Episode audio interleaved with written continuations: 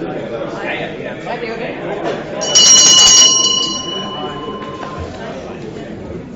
Ja, jeg vil gerne byde velkommen til eftermiddagens byrådsmøde. Velkommen til vores mange gæster, som er her til behandlingen af vores budget i dag. Vi er fuldtallige fra byrådets side, og vi vil sædvanen tro starte med en sang.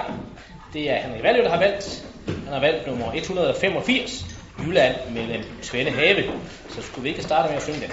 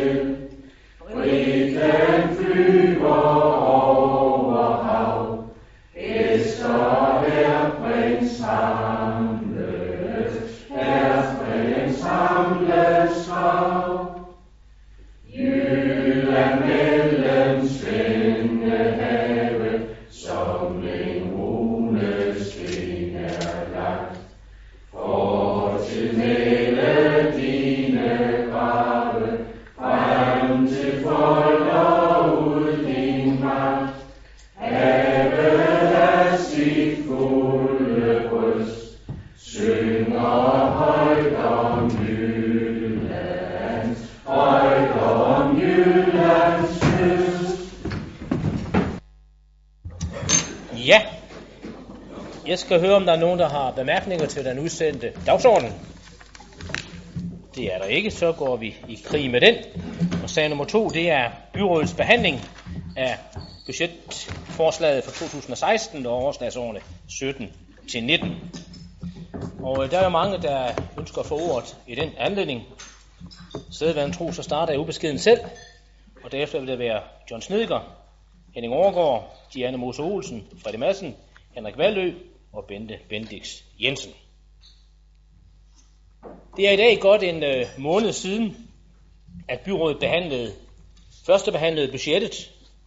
I den mellemliggende periode, der har der været sagt, og ikke mindst skrevet, meget om de ændringsforslag, som direktionen havde udarbejdet i forbindelse med budget i balance. Jeg er rigtig glad for de mange henvendelser, som byrådets medlemmer har modtaget fra engagerede borgere, foreninger, interesseorganisationer. Fordi man kan jo sige, at det er et sundhedstegn for vores lokaldemokrati, når så mange mennesker tager del i debatten og viser, at de kærer sig om vores kommune og om lokalsamfundenes fremtid og udvikling. Så stor tak for disse mange bidrag og input. Jeg vil også godt i dag takke kommunens medarbejdere og tillidsrepræsentanter for en rigtig god og meget konstruktiv dialog.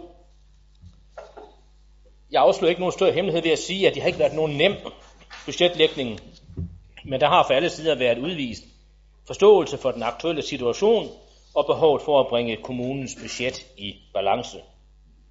I sidste ende er det selvfølgelig en politisk beslutning at lægge budgettet og fastlægge serviceniveauet. Men jeg er meget opmærksom på, at det er vigtigt med en god dialogproces, for vi har brug for engagerede medarbejdere og ledere, når disse politiske beslutninger skal føres ud i livet, og når vi samtidig ønsker at videreudvikle og nytænke vores serviceydelser til gavn for vores borgere. Nå, men så vidt de indledende refleksioner over selve processen, Lad mig nu i stedet vende blikket mod resultaterne og dette års budgetaftale. Det danner jo grundlaget for dagens afstemning og anden behandling af budgettet. Jeg synes, det er værd at bemærke først og fremmest, at 26 ud af 31 mulige medlemmer af byrådet tager ansvar for dette års budgetaftale. Det er positivt, at aftalen er så bredt forankret, for vi står foran en stor implementeringsopgave og forandringsproces, ikke mindst på ældreområdet.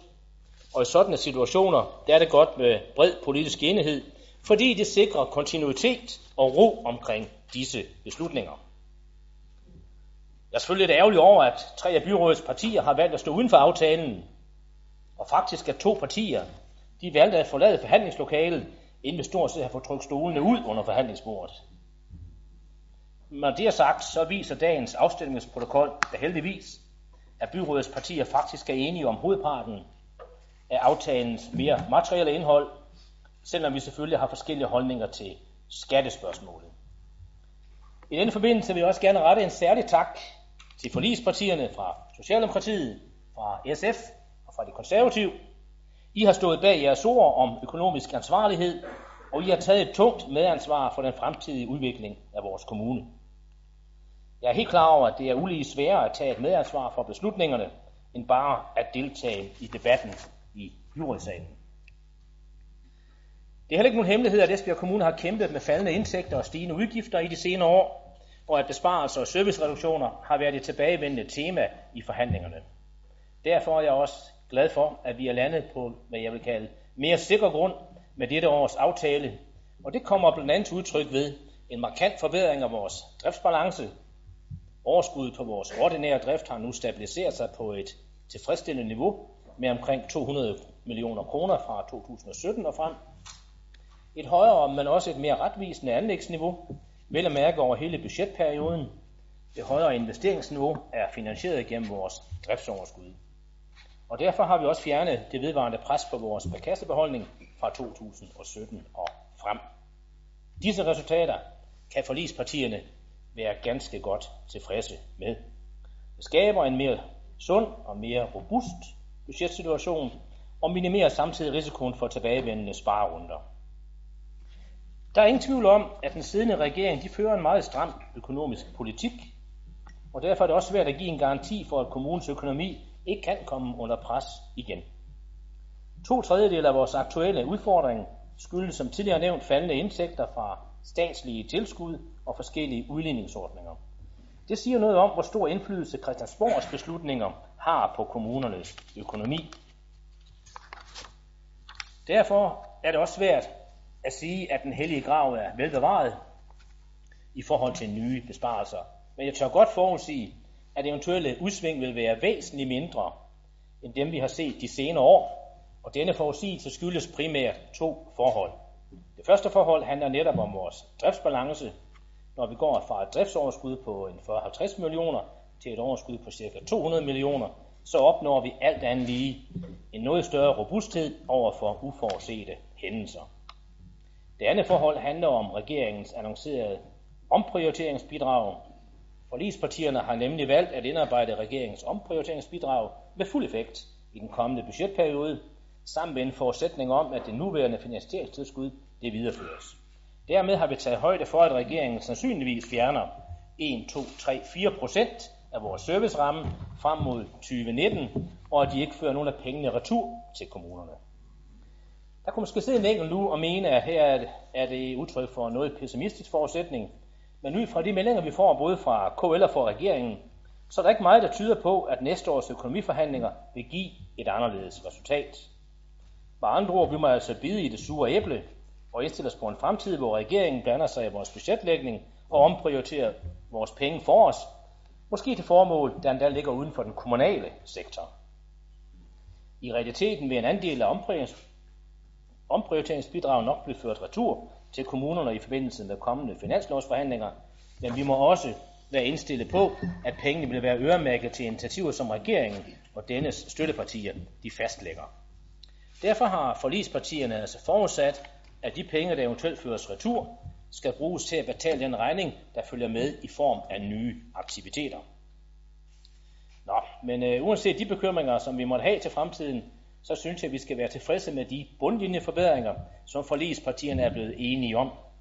Med budgetaftalen har vi nemlig styrket vores økonomiske fundament, og derfor står meget bedre rustet, hvis der måtte komme nye, uforudsete stød fra Christiansborg. Alt andet lige, så siger bundlinjerne altså mere fornuftige ud end tidligere, men vejen til økonomisk balance har nu heller ikke været let. Forligspartierne har måttet trække i alle de håndtag, der stort set har været til rådighed. Forbedringerne af kommunens driftsbalance er først og fremmest kommet i stand via besparelser på driften. Samlet set indeholder budgetaftalen besparelser og tekniske forbedringer for ca. 687 millioner kroner frem mod 2019. Heraf der føres ca. 133 tilbage til driften til prioriterede indsatsområder og til finansiering af et stigende demografisk udgiftspres med flere ældre og flere børn i vores daginstitutioner. Det betyder, at vi samlet set har reduceret vores drift med godt 550 millioner, når vi kommer frem til 2019. Hvis man vil have det i procenter, så svarer det til, at vi reducerer udgifterne med en halv procent til næste år, stigende til ca. 3,5 procent i 2019, når besparelserne er fuldt indfaset. For at skabe balance, så har forligspartierne også valgt at hæve personbeskatningen med 0,2 procentpoint. Det betyder, at den gennemsnitlige skatteborger her i vores kommune skal betale ca. 431 kroner mere i skat til næste år. Dette tal er selvfølgelig forskelligt fra person til person på grund af ligningsmæssige fradrag og på grund af det danske skattesystem, der skældner mellem bundskat og, og topskat. Vi hæver ikke kun skatten for at polstre vores kassebeholdning. Vi hæver også skatten, fordi vi ønsker at fjerne eller dæmpe nogle af de besparelser, som vi ellers var nødt til at gennemføre. Ved at hæve indkomstskatten har forligspartierne således kunne dæmpe nogle af de mest vidtgående besparelser på ældreområdet og på området for voksne handicappede. I kroner og øre, der er det sådan, at disse to områder bliver nu reduceret med ca. 102 millioner kroner i budgetperioden. Og selvom jeg principielt set er modstander af en højere personbeskatning, så synes jeg, at vi under de givende omstændigheder har fundet et fornuftigt kompromis. Overordnet set må budgettet for 2016 altså betegnes som et sparebudget. Man har også fundet penge til en nødvendig forøgelse af kommunens anlægsniveau. I de senere år der har vi rent faktisk øh, opereret med et alt for lavt investeringsniveau, især i budgetperiodens sidste overslagsår. Det gælder uanset om vi kigger mod sammenlignelige kommuner eller mod et regions- og landsgennemsnit. Byrådet har udtrykt klare visioner for, hvordan der kan skabes vækst og øget bosætning her i vores kommune, og det kan vi blandt andet se i den nye vækststrategi og Vision 2000. Men visionerne og de politiske hensigtserklæringer er jo ikke nok i sig selv. Vi er også nødsaget til at gå foran og vise vejen gennem investeringer, hvis vi vil have private investorer og nye virksomheder til at følge os. Og det vil vi selvfølgelig, fordi alternativet er jo ikke særlig attraktivt, hverken for vores beskæftigelse eller for vores bosætning. Derfor er jeg glad for, at vi nu løfter det kommunale investeringsniveau med en lille halv milliard frem mod 2019. I grove træk fordeler investeringer sig på følgende måde. Vi bruger 120 millioner til byudvikling, infrastruktur og nødvendig vedligeholdelse af det, vi kalder kapitalapparatet.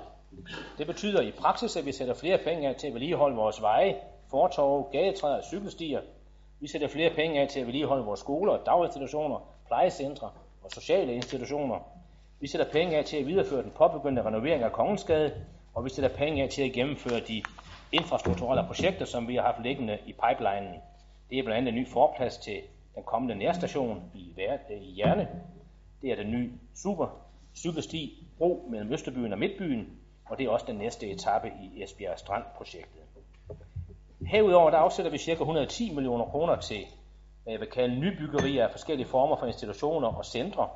Og denne overskrift dækker blandt andet over etableringen af en ny, hvad vi vil kalde fremtidens ældreby i Gissing, en ny daginstitution på Trianglen og en nødvendig udvidelse af den kommende daginstitution på Beredskabsgrunden. Der sættes også penge af til fem nye sygeplejeklinikker, og forligspartierne har desuden fundet en god løsningsmodel for udfordringerne på hjørnet af Sjællandsgade Nygårdsvej, hvor vi har haft for mange målgrupper, kan man sige, boende under det samme tag. Vi sætter også 40 millioner kroner af til investeringer på det almene boligområde.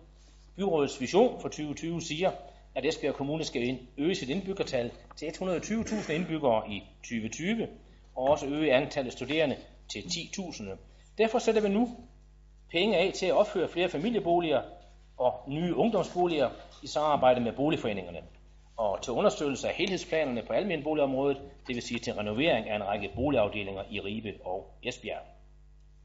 Sidst, men bestemt ikke mindst, der har vi reserveret forløbet ca. 180 millioner i en, det, vi kalder en uprioriteret anlægspulje, som skal drøftes i forbindelse med de kommende års budgetforhandlinger. Vores erfaringer viser nemlig, at der løbende er behov for at tilpasse vores investeringsprogram under indtryk af den demografiske udvikling, nye organisationsformer, nye digitale muligheder eller ændrede planforudsætninger. Og derfor er det også hensigtsmæssigt, at de anlægsprojekter, der kun er på et idémæssigt stadie, først undergives en politisk prioritering, når de er tilstrækkeligt langt fremme i planlægningen. Det forhold, at vi har en uprioriteret anlægspulje stående i budgettet, er også en indikation på, at de kommende års forhandlinger primært vil komme til at handle om prioriteringen af kommunens langsigtede investeringsbehov. Og det er jo sådan set helt nyt, at vi skal tænke den vej og tænke positivt. Vi har i år, sidste år, forrige år, årene før igen, mest tænkt i besparelser. Så derfor er jeg rigtig glad for, at det får et andet og mere positivt øh, tilsnit. Med disse ord, der vil jeg tillade mig at opsummere dette års budgetlægning med følgende få overskrifter. En god budgetproces med mange engagerede henvendelser fra borgere, foreninger, interesseorganisationer og med en god dialog med kommunens medarbejdere. En bred politisk aftale, der efterlader os med en bedre bundlinje og en større robusthed, men også med en stor, skal vi ikke glemme, en stor implementeringsopgave. En svær forhandlingsproces, hvor vi både har haft behov for at reducere serviceniveauet og øge personbeskatningen. En meget sen godkendelse af skatteforholdelsen, som gav os mulighed for at dæmpe besparelserne på ældreområdet og området for voksne handicappede. En vis usikkerhed om fremtiden i form af regeringens omprioriteringsbidrag og den kommende ændring af udligningssystemet fremme i 2018. Men dog med en vis tryghed i, at vi nu har fået skabt en større robusthed i vores økonomi. Den sidste overskrift er budgettet for 2016, der må betegnes som et sparebudget, men hvor der også investeres i vækst og øget bosætning. Og med disse afsluttende bemærkninger, så vil jeg give ord til dig, John. Værsgo. Mange tak for det. Ja, det er nu knap to uger siden, at der blev indgået et øh, forlig omkring kommunens budget fra 2016 og frem til 19. Et meget bredt forlig, som vi lige har hørt, som 26 ud af byrådets 31 medlemmer står bag. Og det er jo partierne Venstre, Socialdemokraterne, SF og Konservative. Og det er så resultatet af tre ugers intense forhandlinger. Alle har været klar over, at øh, vi den her gang stod over for en yderst vanskelig, men også bunden opgave. Vi var, man så må sige, tvunget til at spænde livremmen ind, fordi vi simpelthen bruger flere penge, end vi har. Og derfor vil jeg gerne sige tingene lige ud, som de er. Det vi fremlægger her er et nedskæringsbudget, der desværre også indeholder servicereduktioner på områder, som vi meget gerne havde set foruden. Der venter derfor vores ansatte en meget vanskelig opgave i den kommende tid, når de her store besparelser, effektiviseringer og omorganiseringer af arbejdsgangen skal implementeres. Men det har altså været tvingende nødvendigt, at øh, der nu bliver skabt et tilstrækkeligt overskud på kommunens drift, så vi kan betale de nødvendige anlægsudgifter og afdrag på lån, og ikke mindst kan investere i vækst og udvikling her i Danmarks energimetropol og Danmarks tredje vækstcenter. For Socialdemokraterne har det været bidende nødvendigt, at der nu for alvor blev ryddet op i det her økonomiske moras, som jo har været resultatet efter mange års borgerligt styre. Vi vil ikke være med til, at vi hver eneste år står i samme alvorlige udgangspunkt, hvor budgetarbejdet er en ulidelig besparelsesopgave frem for en positiv udviklingsopgave. For det skaber utryghed hos borgerne, det skaber utryghed og usikkerhed hos de ansatte, fordi man ikke ved, hvad man kan regne med. Og så er det ikke mindst en negativ og bremsende faktor for kommunens udvikling. Derfor har Socialdemokraterne også rakt hånden frem og tilbudt vores bidrag til nu at få løst problemerne. Det har været helt afgørende for os at tage ansvar for Esbjerg Kommune i fremtiden, og at besparelserne skulle ske på en ordentlig og socialt afbalanceret måde, hvor effektiviseringer, rationaliseringer og øgede indtægter på både den korte og den lange bane prioriteres før serviceforringelser nødvendigvis måtte iværksættes. Vi har også noteret os, at øh, næstformanden i kommunens hovedmedarbejderudvalg, Tina Pedersen, på vegne af de kommunale ansatte, har sendt en meget kraftig appel til byrådet her om, at der dengang skabes et bredt politisk flertal om at få taget ordentligt fat og få truffet de nødvendige men, og, og vanskelige beslutninger. Det er et signal, som Socialdemokraterne har lyttet til. Derfor er vi også meget tilfredse med, at det så bredt flertal i dag står bag budgetforliget, og dermed påtager sig ansvar for at få løst den meget vanskelige opgave med at få skabt den nødvendige økonomiske balance. Bred politisk opbakning er også en mere holdbar løsning, og det ser vi som en klar styrke for både kommunens borgere, men også for kommunens ansatte. Efter møder med hovedmedarbejderudvalget og forskellige fagforbund, så står det også helt klart for Socialdemokraterne, at medarbejderrepræsentanterne er meget bevidste om kommunens økonomiske situation. Derfor har der også her i foråret og sommeret været en god og konstruktiv dialog imellem direktionen og øh, medarbejderne om udfordringerne og de mulige løsninger, der har været. Et stort og flot arbejde, som Socialdemokraterne anerkender, og som i høj grad har bidraget til at kvalificere og forbedre de forskellige forslag til budgettet. Medarbejderrepræsentanterne har jo et dagligt, godt og tæt, tæt, tæt kendskab til den virkelighed, der udfolder sig lige præcis der, hvor kommunens medarbejdere arbejder under de vilkår, som vi her fra byrådet stiller til rådighed. Derfor ser vi også frem til, at medarbejderne fortsat inddrages i det videre budgetarbejde, og ikke mindst ved implementeringen af budgettet, hvor serviceniveau, arbejdsmiljø, udvikling og tiltrækningskraft løbende skal drøftes og evalueres. Allerede under førstbehandling af budgettet gjorde Socialdemokraterne det helt klart, at vi, har, vi havde tre vigtige hovedpunkter forud for budgetforhandlingerne.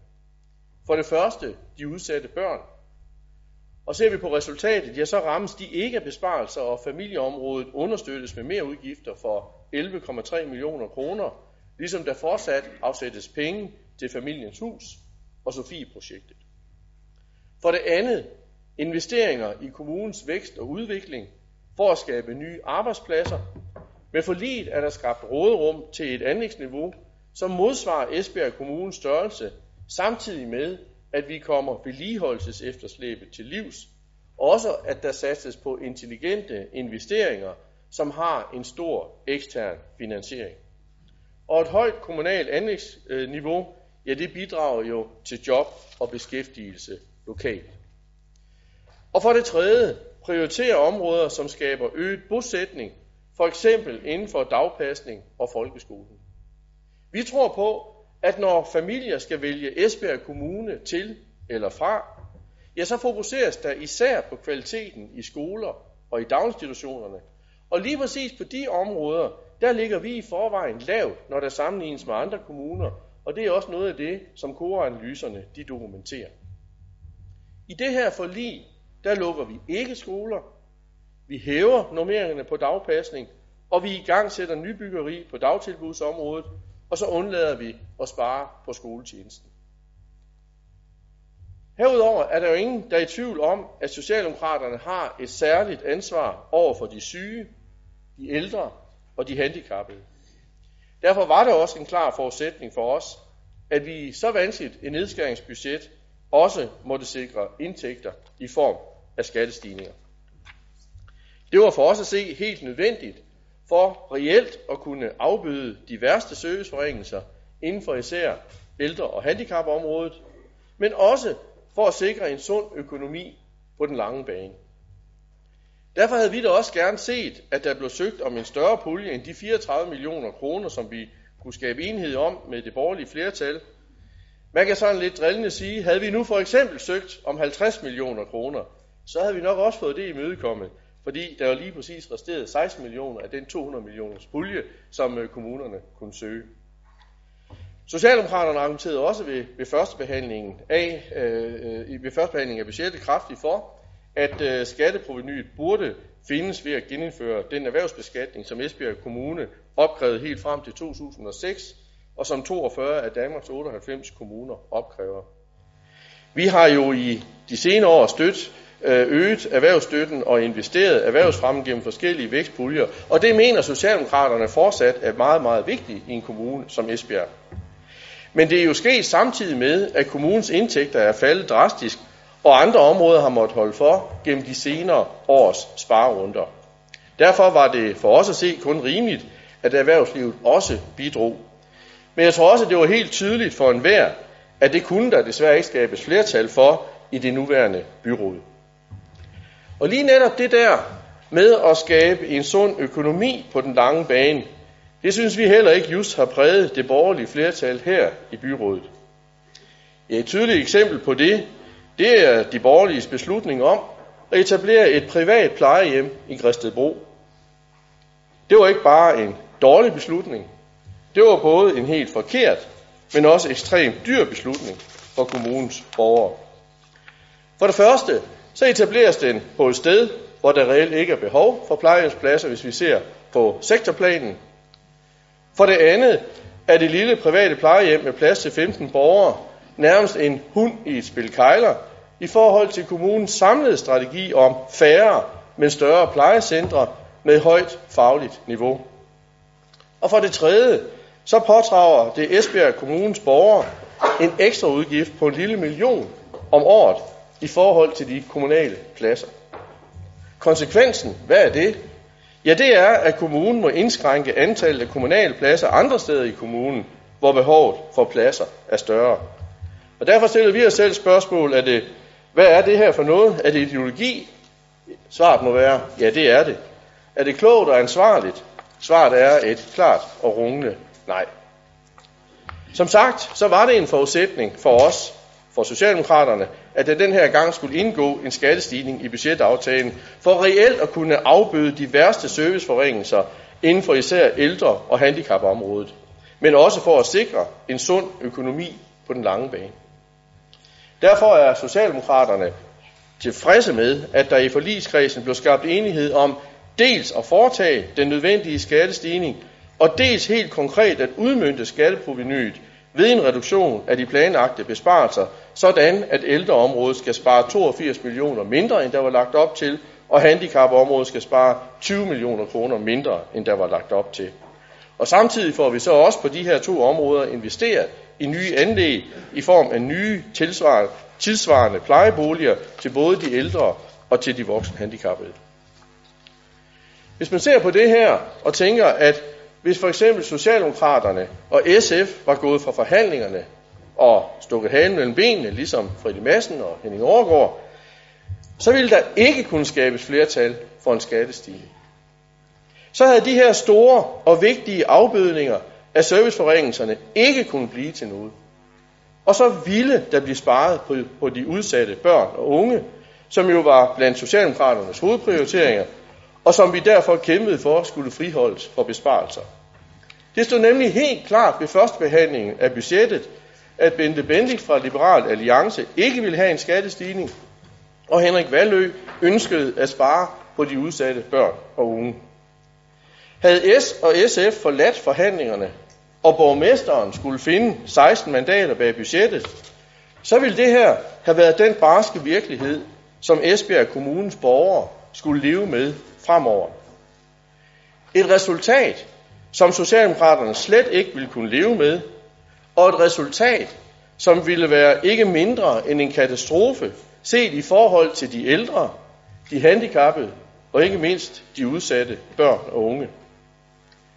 Det kunne vi ikke, som et ansvarligt parti, ganske enkelt, det kunne vi ikke holde til bare at stå på sidelinjen og se udrullet, når vi reelt havde en politisk mulighed for at kunne forhindre det, og dermed holde hånden under nogle af de svage stillede borgere i vores kommune.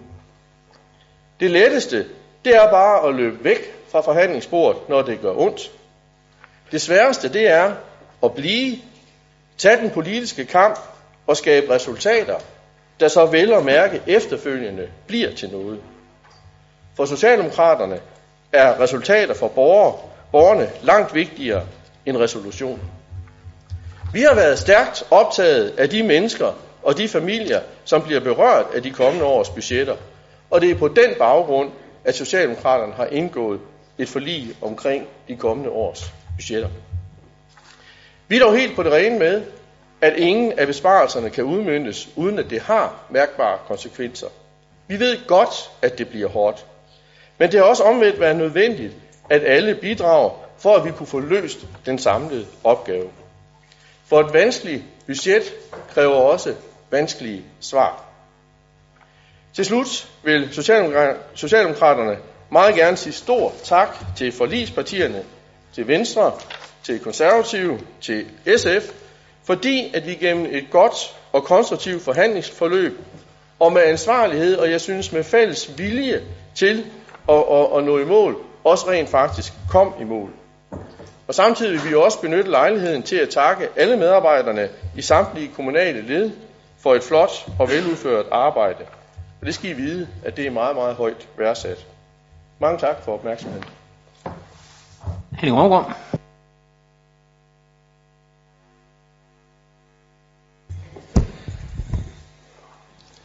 Den 13. april i år sagde enhedslisten nej til budgetstrategien, som de andre partier vedtog i økonomiudvalget. Blandt andet fordi strategiens dagsorden var, at balancen skulle findes ved driftsbesparelser, eller sagt på en anden måde, forringelser af borgernes velfærdsservice. Vi ønskede, at der skulle genindføres en dækningsafgift for virksomheder, frem for en stigning i personskatten. Fire måneder senere, den 17. august, der besluttede vi i økonomiudvalget, at der skulle ansøges om en mulig skatteforhøjelse.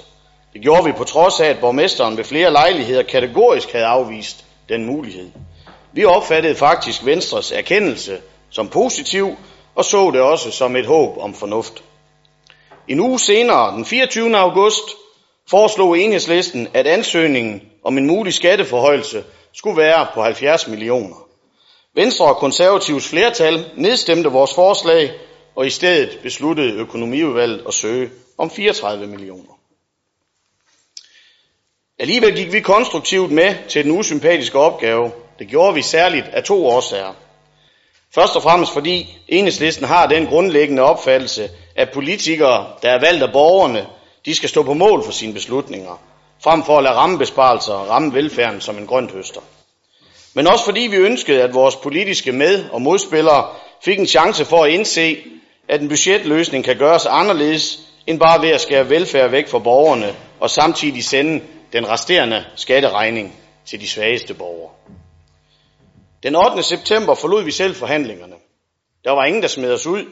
Det var et politisk valg at gå, og hvorfor så det? På det tidspunkt der var vi allerede så langt i forhandlingerne om mulige besparelser, at det stod klart, at følgende spareforslag blev fjernet, og vi siger ikke, at det kun var enhedslistens fortjeneste. Det var noget, vi var fælles om. Skolerne i Vejrup og Grimstrup, samt daginstitutionen Satellitten i Vesternebel, de var reddet ud af besparelserne. Det samme var tilfældet med kulturinstitutionen Midtgård. Åbningstiderne i daginstitutionerne blev ikke nedsat som foreslået. Partnerskabsaftalerne for skoleelever ved Ribe Vikingecenter og Vadehavscenteret blev videreført. Aftalen med Team Danmark på idrætsområdet blev også bevaret. Herudover var vi så langt med de øvrige spareforslag, hvor vi også havde accepteret så mange besparelser, at der stort set kun var nogle særlige forslag tilbage, som vi ikke ville være med til. Det skal jeg nok vende tilbage til. Samt de største besparelser på ældreområdet. Det var derfor, vi krævede, sammen med SSF i øvrigt, et forhandlingstilsavn fra borgmesteren, at en godkendt skatteforhøjelse også vil blive anvendt til at afbøde de værste besparelser. Og ret skal være ret. Det blev ikke helt afvist, men et bindende tilsavn kunne vi ikke få. Til gengæld stod det efterhånden lysende klart, at en eventuel skatteregning ville blive sendt til borgerne, mens virksomhedernes dækningsafgift var helt fredet. Vi oplevede samtidig, at direktionens redegørelser om konsekvenser af spareforslagene, særligt på ældreområdet, som var alt for omfattende. Og vi så en direktion, der havde fået en bunden opgave af det politiske system, en opgave, de ikke kunne få til at lyde okay for os. Vores håb var, at de andre partier, ligesom os, kunne se, at det her det var alt for voldsomt. Men vi fornemmede, at de andre var klar til ældrebesparelser i et omfang, som vi slet ikke opfatter som realistisk muligt, og vores fornemmelse viste at holde stik. Så summen af, at vi ikke kunne få et skattetilsavn, at borgerne skulle betale, mens erhvervslivet gik fri, samt udsigten til de voldsomme ældrebesparelser, det var den sum, der fik enhedslisten til at gå fra forhandlingerne. Socialdemokraterne og SF forlod også forhandlingerne, men dog vendte de tilbage efterfølgende. Enhedslisten er enig i, at der hellere skal ryddes op ordentligt i økonomien en gang for alle, frem for at man skaber utryghed, dårlig motivation og dårligt arbejdsmiljø for vores ansatte ved at komme med tilbagevendende besparelser år efter år. Derfor er vi også meget forundrede og skuffede over tidligere perioders byråd, at de partier, som ynder også i dag at kalde sig ansvarlige, at de ikke for længst havde taget de nødvendige beslutninger, så vi ikke var endt her, hvor vi er. Var det moras, der blev brugt før? Ærligt talt, så finder vi det temmelig uansvarligt. Og vi tvivler på, at det er slut her, på trods af den her store sparerunde. Må ikke Venstre, Konservative og resten af det liberale slæng, de bare begynder at uddele nye gaver og lettelser til erhvervslivet, når først vi har sparet os til at opnå balance. Må ikke der bare ro nu i to år, så er der kommunalvalg, og sparekniven kommer så igen efter et valg. Det er kun borgerne, der kan stoppe det her. Der findes en anden vej, og det er overskriften på enhedslistens budgettale. Nu har det her stået på i 21 år. Hvornår er nok nok? Hvis ikke det har været ren og skær besparelsesnedskæringer som i år, så har det været besparelser på den varme velfærd, så man kunne omflytte pengene til store anlægsbyggerier eller lempelser og støtte til erhvervslivet. Uansvarligt, siger vi i enhedslisten, at al den stund Venstre og Konservative siger, der ikke er penge nok til velfærdsydelser, så kan vi se, at kommunens tilskud til erhvervsfremme nærmest er eksploderet siden 2007. Turisme, vækststøtte, erhvervsservice og innovation har haft kronede dage på offentlig overførselsindkomst, og tager vi alt støtte samlet set til erhvervsfremme, så er det steget med 181 procent siden 2007. Det er ikke i orden, og det er udtryk for en helt forkvaklet prioritering af den velfærdsservice, som en anstændig kommune bør levere. Forudsætning for, at vi kan ændre den kurs, det er, at vi får en helt anden politik i vores kommune. Og det sker kun, hvis borgerne kan se, at der er en anden politisk vej end den velfærdsafgrund, som Venstre har styrtet os i. Men borgerne kan ikke få øje på en anden vej. Og det bærer Socialdemokraterne og SF i høj grad et ansvar for. Når S og SF stort set støtter alle Venstres forlig, så kan man ikke stå i dag og kalde det moras. Så kan man jo ikke bagefter sige til borgerne, at man hellere vil en anden vej. Et forlig er jo noget, man har støttet. Det er derfor ganske rimeligt, at borgerne spørger S og SF, hvis ikke den her sparmassakre kan få jer til at sige fra over for borgmester Søtrup, hvor slemt skal det så være, før I siger nej? På den måde synes SF helt politisk farveløs, og Socialdemokraterne fremstår aldeles uden selvstændige politiske visioner. Dermed forbliver I halehæng til den kurs Venstre og Konservative udstikker, og i realiteten bliver S og SF på den måde Søtrups, Søtrups sikreste alibi for at blive genvalgt periode efter periode. Enhedslisten vil en anden vej, og der findes en anden vej. I vores budgetarbejde har vi lagt afgørende vægt på medarbejdernes signaler, samt anbefalinger fra de enkelte områders faglige organisationer. Medarbejderne har signaleret, at der skal ryddes ordentligt op nu. Derfor har vi også sagt ja til mange besparelser. Nemlig prioriteret de besparelser, hvor den faglige vurdering af de, som arbejder med det i hverdagen, giver mening både i forhold til paradigmeskift eller ved naturlige konsekvenser af samfundsudviklingen. Men hvor er det så enhedslistens forslag adskiller sig væsentligst fra budgetforliget? Først og fremmest så er det på den beskatningsform, som de andre har valgt, hvor de hæver personskatten. Udover at forligets besparelser er på borgernes velfærdstilbud, ikke på erhvervslivets, så sender man altså den regning også til borgerne, og vel at mærke til de, som har mindst i forvejen. Borgere, der har indkomster mellem 0 og 467.000 om året, de kommer til at betale 0,2 procent af deres indkomst mere i skat, mens alle, der tjener mere end 467.000 om året, for eksempel dem med 1, 2 eller 3 millioner om året, de betaler ikke 0,2 procent, for de skal kun betale 935 kroner, uanset hvor meget de tjener. Det kan beskrives med et ord, skævt. Samlet set har kommunerne fået lov til at hæve skatten med 186 millioner af den pulje på de 200 millioner, der er. Havde vi derfor gjort, som enhedslisten foreslog, søgt om 70 millioner, så kunne vi have fået lov at hæve skatten med 14 millioner mere årligt, for uden de 34 millioner, vi fik, altså 48 millioner uden sanktioner. Derfor vil enhedslisten som sagt genindføre den dækningsafgift, som de borgerlige afskaffede i 2007, så erhvervslivet kunne bidrage med lidt mere. Hvis vi satte den til 5,33 promille, så ville det netop give en øget skatteindtægt fra erhvervslivet på 48 millioner årligt.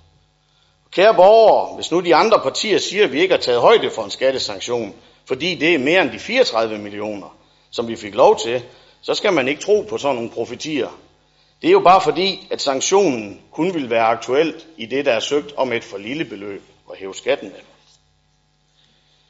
For det andet så har vi prioriteret anderledes på ældreområdet, hvor budgetforliget med Venstre, Konservative, Socialdemokrater og SF sparer 61 millioner mere end enhedslisten, hvoraf mere end to tredjedel af beløbet alene er færre varme hænder til ældrepleje.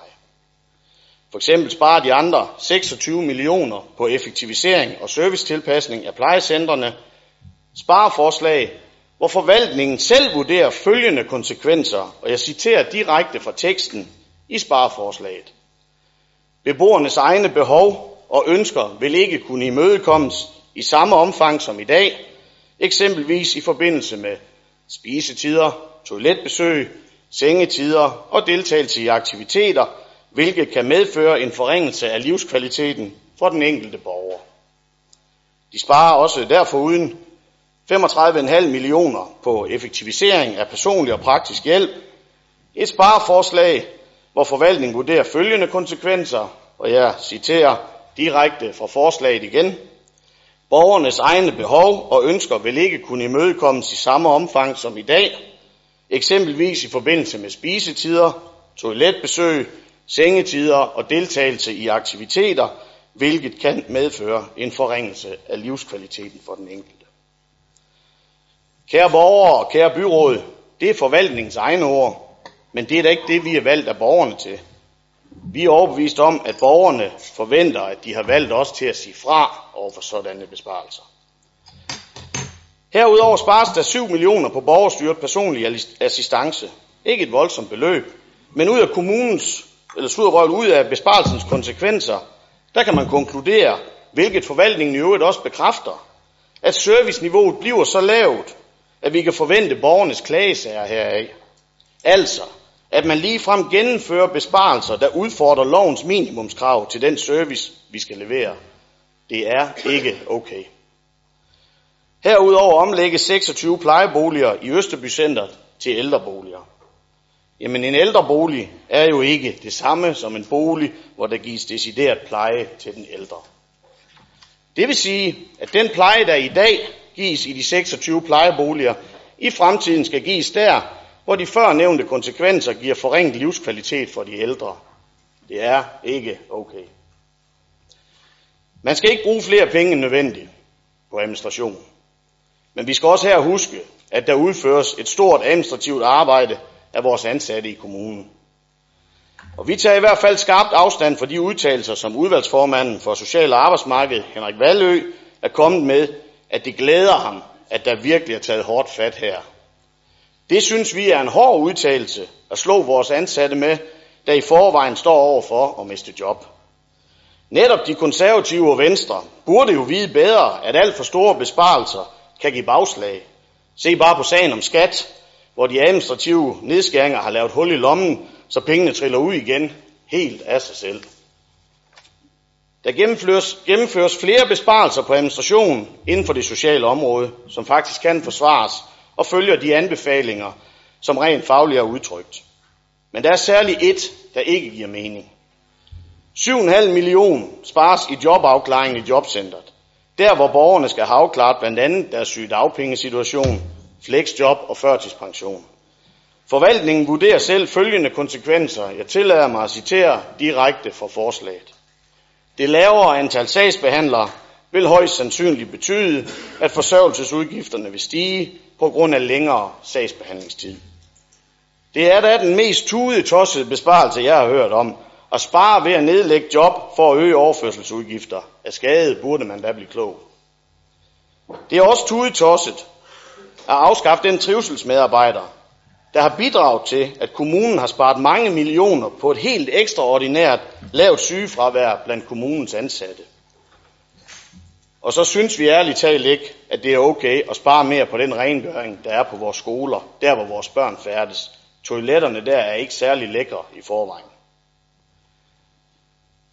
I enhedslisten der er vi glade for, at det lykkedes at redde skolerne i både Grimstrup og Vejrup.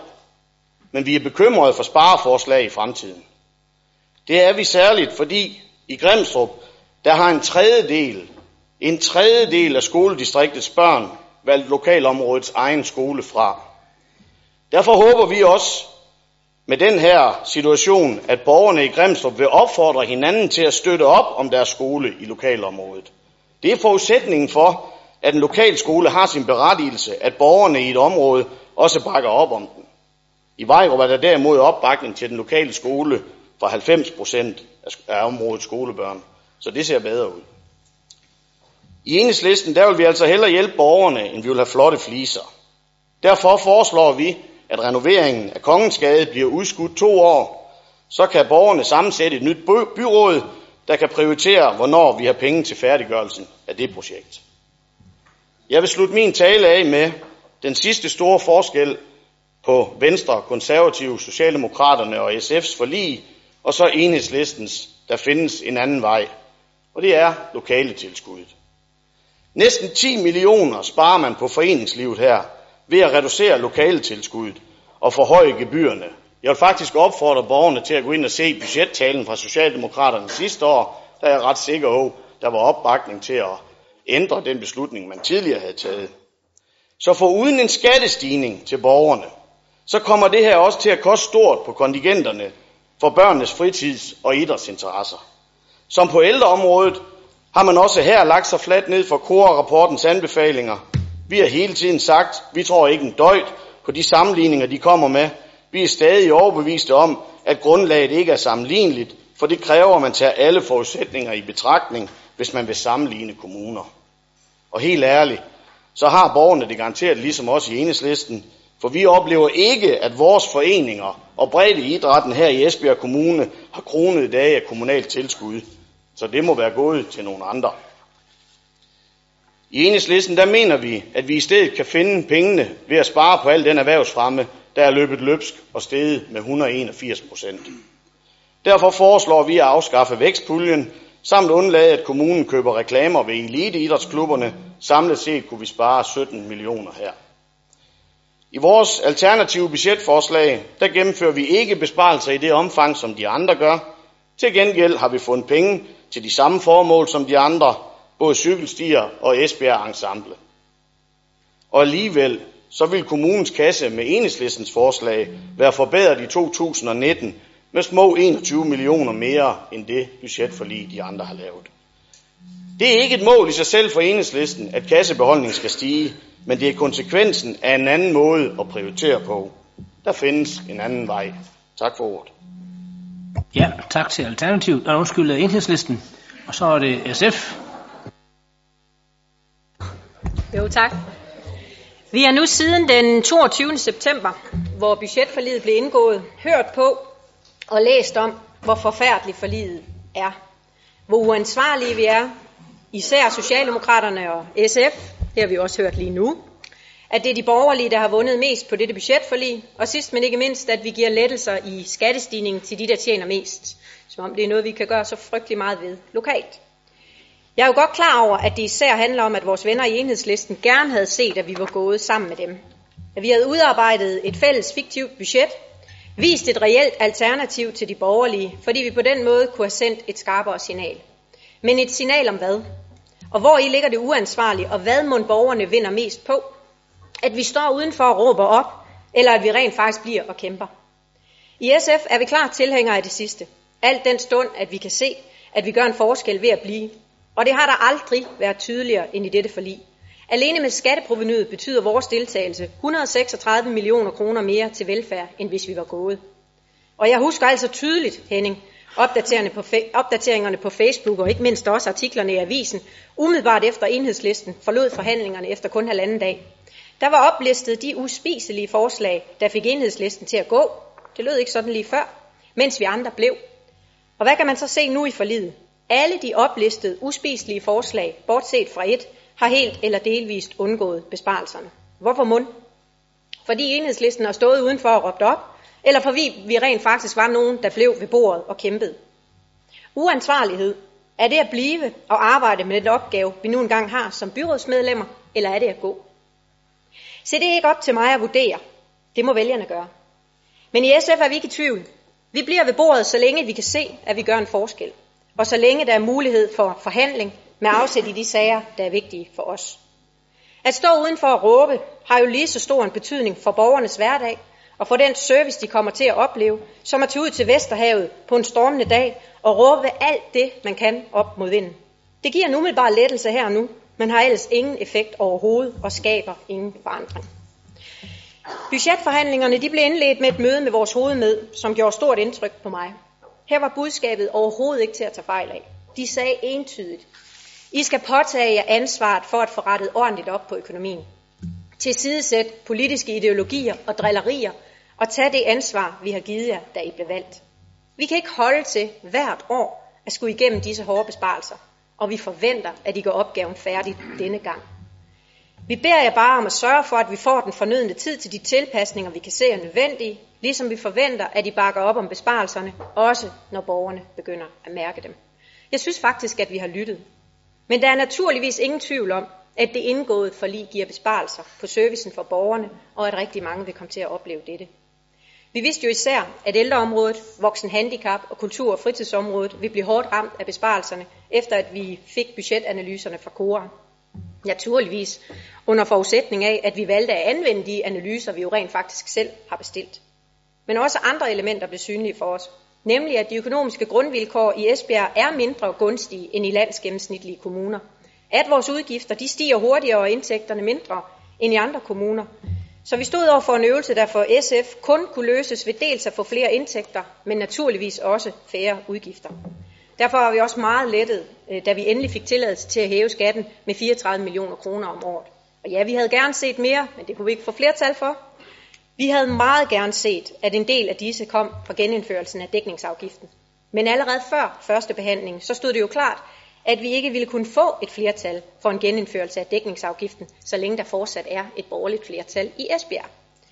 De borgerlige havde jo klart meldt ud, at det ikke ville komme på tale, og derfor måtte vi nøjes med en stigning på personskatten, selvom vi uden tvivl mener, at det havde været en mere færre løsning at fordele det tilladte beløb mellem erhvervslivet og borgerne. Men for SF var det vigtigste uden tvivl, at så frem tilladelsen til at hæve skatten blev givet, ja, så skulle den anvendes, og proveniet skulle primært afbøde nogle af de foreslåede besparelser på især ældre- og handicapområdet, og det synes jeg jo forlidet med tydelighed viser også er sket. På ældreområdet vil der ske store forandringer, og Sundhed- og Omsorgsudvalget står sammen med ledelse og personale over for en kæmpe opgave. Vi var især betænkelige ved den store besvarelse, der lå på servicetilpasning af personlig og praktisk hjælp og effektivisering af samme, og vi er derfor tilfredse med, at det lykkedes at få reduceret væsentligt på det i forliget. Herudover havde vi svært ved at acceptere at afskaffe kørslen til visiterede dagtilbud og vedligeholdelsestræning, fordi vi simpelthen var bekymrede for, om de mest udsatte ældre overhovedet ville komme afsted. Denne besparelse er helt fjernet med forliget. Der kommer til at skulle skabe større og færre plejecentre. Og selvom der også er afsat midler til etableringen af fremtidens ældreby i Gesing, til etablering af fem nye sundhedshuse og en ny akutfunktion i hjemmesygeplejen, så skal hele området igennem en effektivisering og en besparelse, der vil blive svær, men ikke umulig.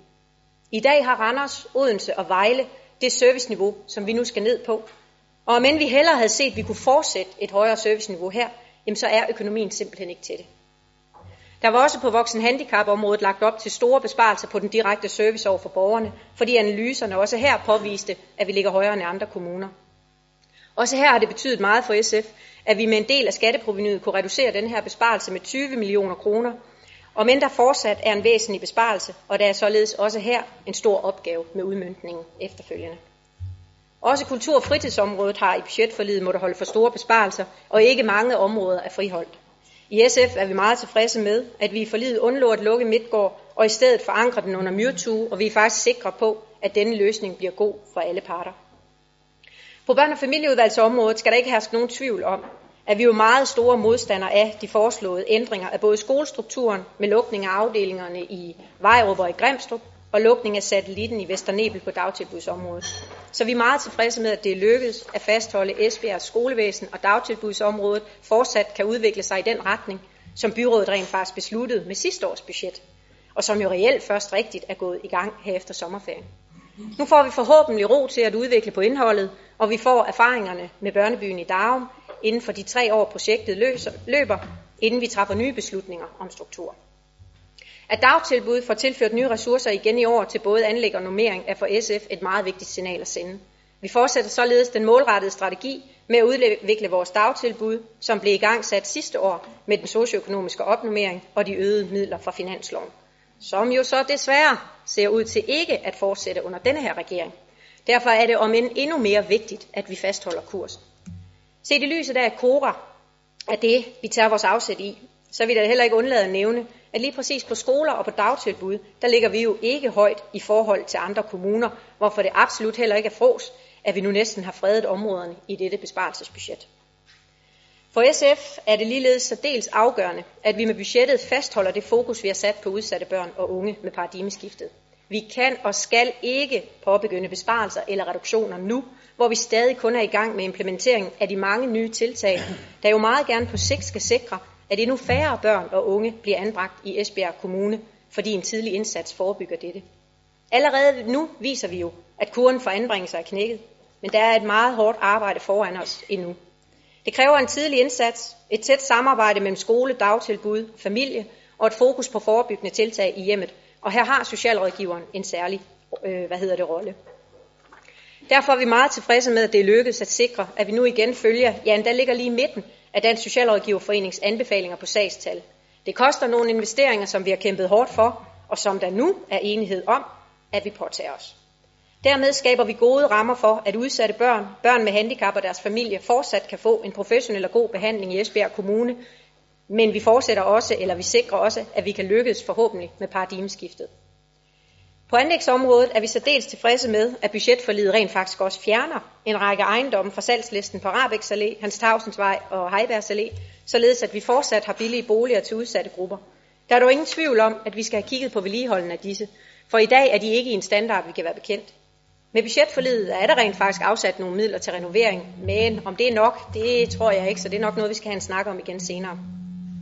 Herudover er der afsat midler til at opføre tidsvarende boliger til borgere med funktionsnedsættelser, og også til etablering af skæve boliger til en særlig udsat gruppe. Vi afsætter igen midler til grundkapital til nybyggeri af almene boliger, og det har vi fortsat et stort behov for. Dels mangler vi ungdomsboliger, men samtidig bør vi også få gang i byggeri af almene boliger øh, flere steder i vores kommune, så vi kan sikre mangfoldighed og en alsidig befolkningssammensætning i hele kommunen, og ikke kun i de dele, der så ender med at blive udsatte boligområder. Også det grønne er i fokus med dette budget, og der er således afsat midler til udvikling af cykelstinettet i især Esbjerg by, men udover planlagte cykelstier, så er det også lykkedes at få afsat midler til at prioritere nye cykelstier. Og her vil jeg ikke lægge skjul på, at vi fra SF's side gerne ser, at dette bliver prioriteret i lokalområderne. Men de mange ønsker, vores lokalråd er kommet med, ja, så er vi langt fra i mål. Men vi har på trods af, at besparelserne har stået forrest i dette budget, alligevel valgt at prioritere, at vi nu igen afsætter midler til de mange ønsker. Det er uden tvivl kun opstarten, og i de næste mange års budgetter vil vi skulle fortsætte den vej, så vi kan gøre det muligt at forbinde vores kommune også via cykelstinettet. Jeg vil i lighed med de andre i salen også sige tak for et godt samarbejde i forligskredsen. For på trods af vores forskellige indfaldsvinkler og prioriteringer og en kæmpe opgave, er det vores vurdering, at vi har nået et balanceret forlig, hvor alle har måttet give og måttet tage. Afslutningsvis vil jeg da med et lettelsens suk ikke undlade at nævne, at vi med forliget har skabt balance i vores økonomi. Vi har sikret, at vi ikke igen til næste år står over for en kæmpe besparelsesopgave. Det skylder vi nu også både vores medarbejdere og borgerne.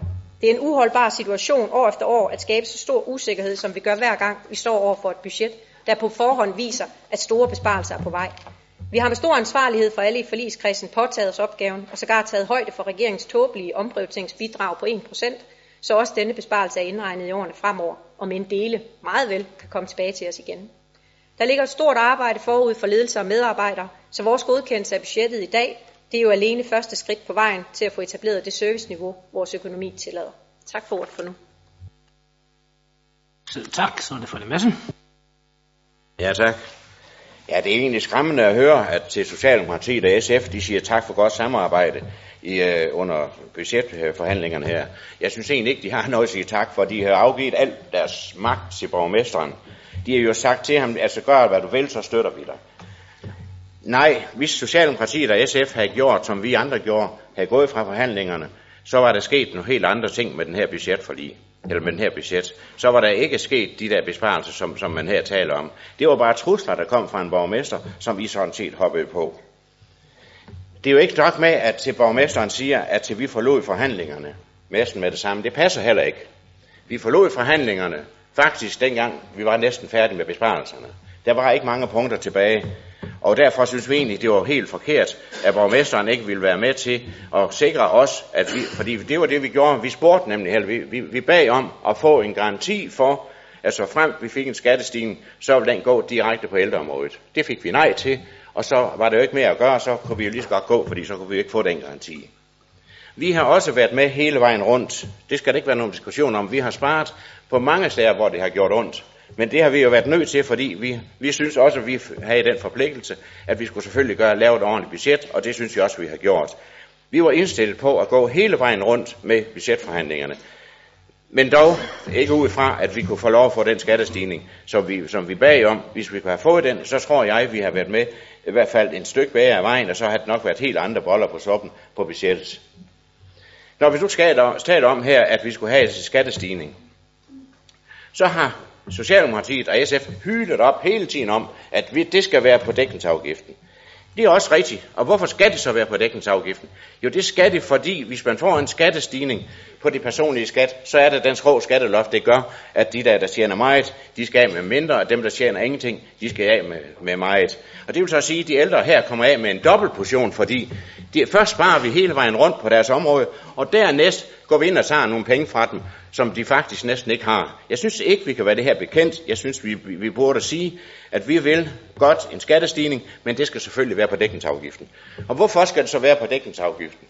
Det er fordi, at da vi afskaffede dækningsafgiften her i byrådet,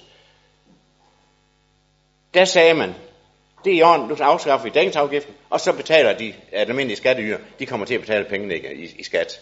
Ja, ja, det gjorde man dengang. Nu skal de øh, igen forgyldes, virksomhederne ved, at vi siger, jamen nu laver vi en skattestigning, den skal skatteyderne også betale, således at, at, at, at man her øh, ikke kan få øh, de penge, som man egentlig burde fra erhvervslivet. Jeg er da helt sikker på, at erhvervslivet godt ville have været med til at dække nogle af de her omkostninger. Jeg siger ikke, at vi skulle have en, øh, en, en fast øh, dækningsafgift. Det kunne have været i 3, 4 eller 5 år, eller hvad ved jeg at man så har sagt, og så efter den tid, der, der sættes ned igen. Fordi vi mangler penge her i kassen, og det er vi alle sammen enige om, og derfor bør vi egentlig have gjort, som vi gjorde.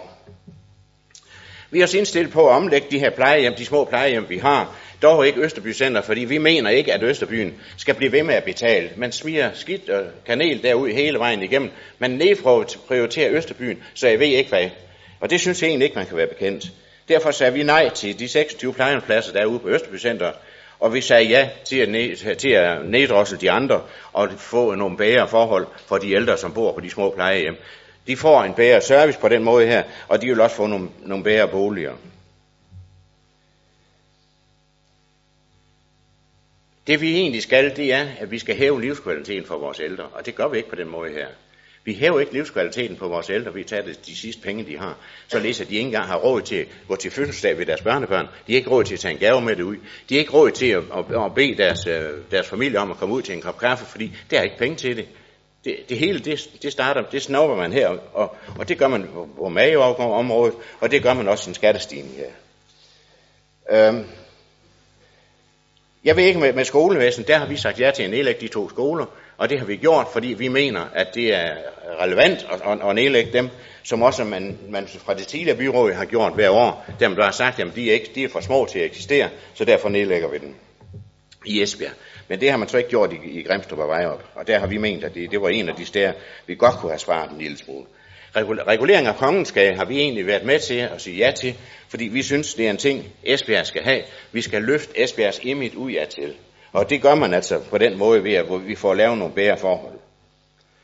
Og det var sådan set det, jeg vil sige. Altså det, det var, at til, øh, jeg, jeg synes ikke, som, som enhedslisten siger, at vi skulle have hævet skatten med 70 millioner. Vi er godt tilfredse med de 34 millioner, men vi, det skulle bare være på, på dækningsafgiften. Derfor stemmer vi imod det forslag, man her kommer med fra Socialdemokratiet og SF, med at det skal være på, på personskat.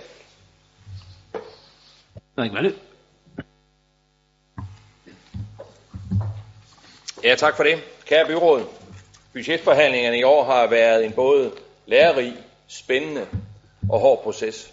Processen har været spændende, fordi vi i fællesskab er kommet vidt omkring i vores drøftelser og udveksling af synspunkter.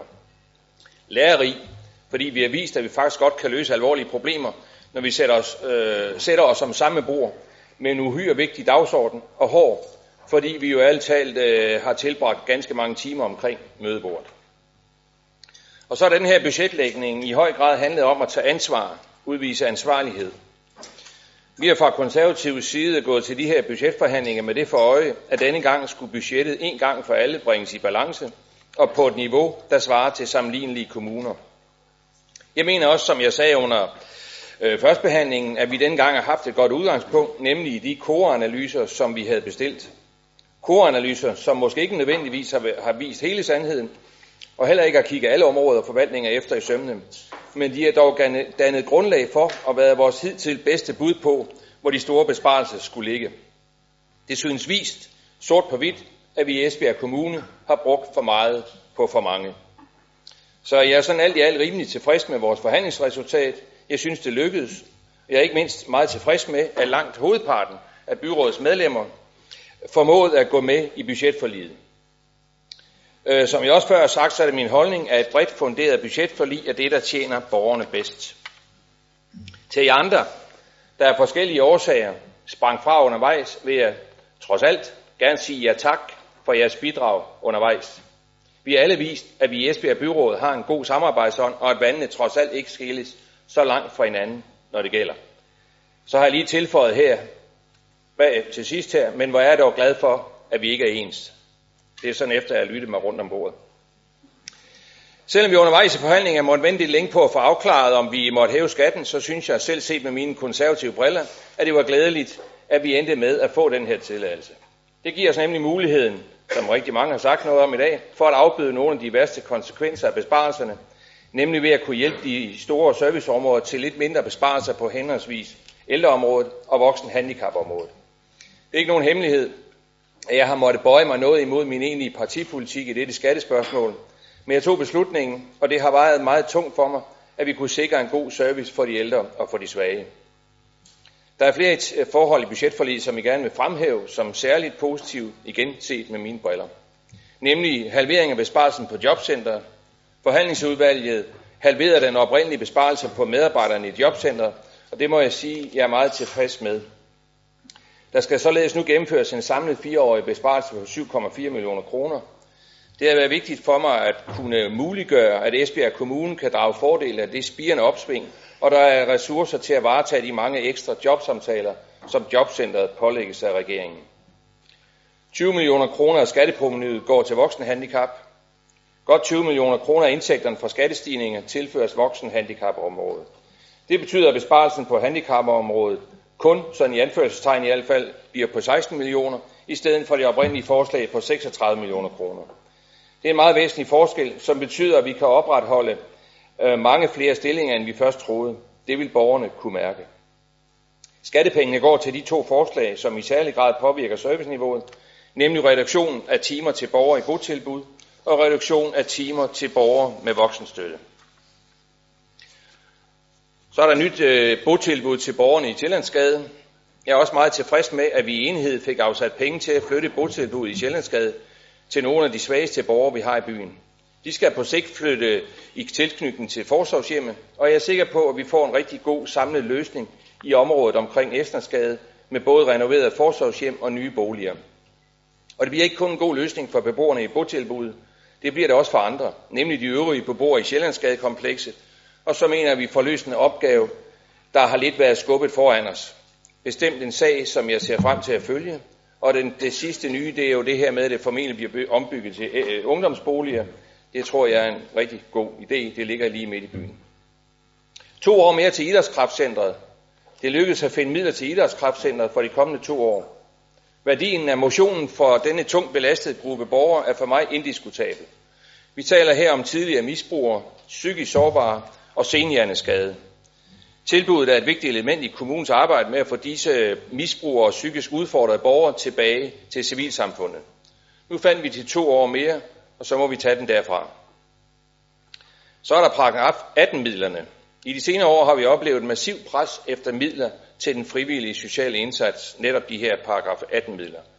Vi har fundet midler i 2016 til at neutralisere effekten af tidligere års besparelser, i alt 0,2 millioner. Vi håber, trods det lille beløb, at det kan være med til at styrke de mange gode kræfter i den frivillige verden, og jeg vil bestemt i de kommende år arbejde for, at vi også efter år 2016 kan tilføre yderligere midler til dette, i min verden, ganske vigtige område. Bramming Ejens Museum. Til det vil jeg sige, at jeg er godt tilpas med, at Bramming Ejens Museum stadig ligger, hvor det ligger, nemlig i Bramming, og vi har sikret dets fremtid. For det første, så synes jeg, det er et rigtig spændende lille sted, og det er min fornemmelse, at stedet betyder rigtig meget for borgerne i Bramming. Så godt vi også enede os dem, om den, og kun en lille besparelse her. Så er der skabt rådrum til øh, vækst. Det er selvfølgelig godt tilpas med. Så har Diana også været inde på salg af ejendommene ude i Rabex Allé 45 til 55 og Hans Tavsens vej osv.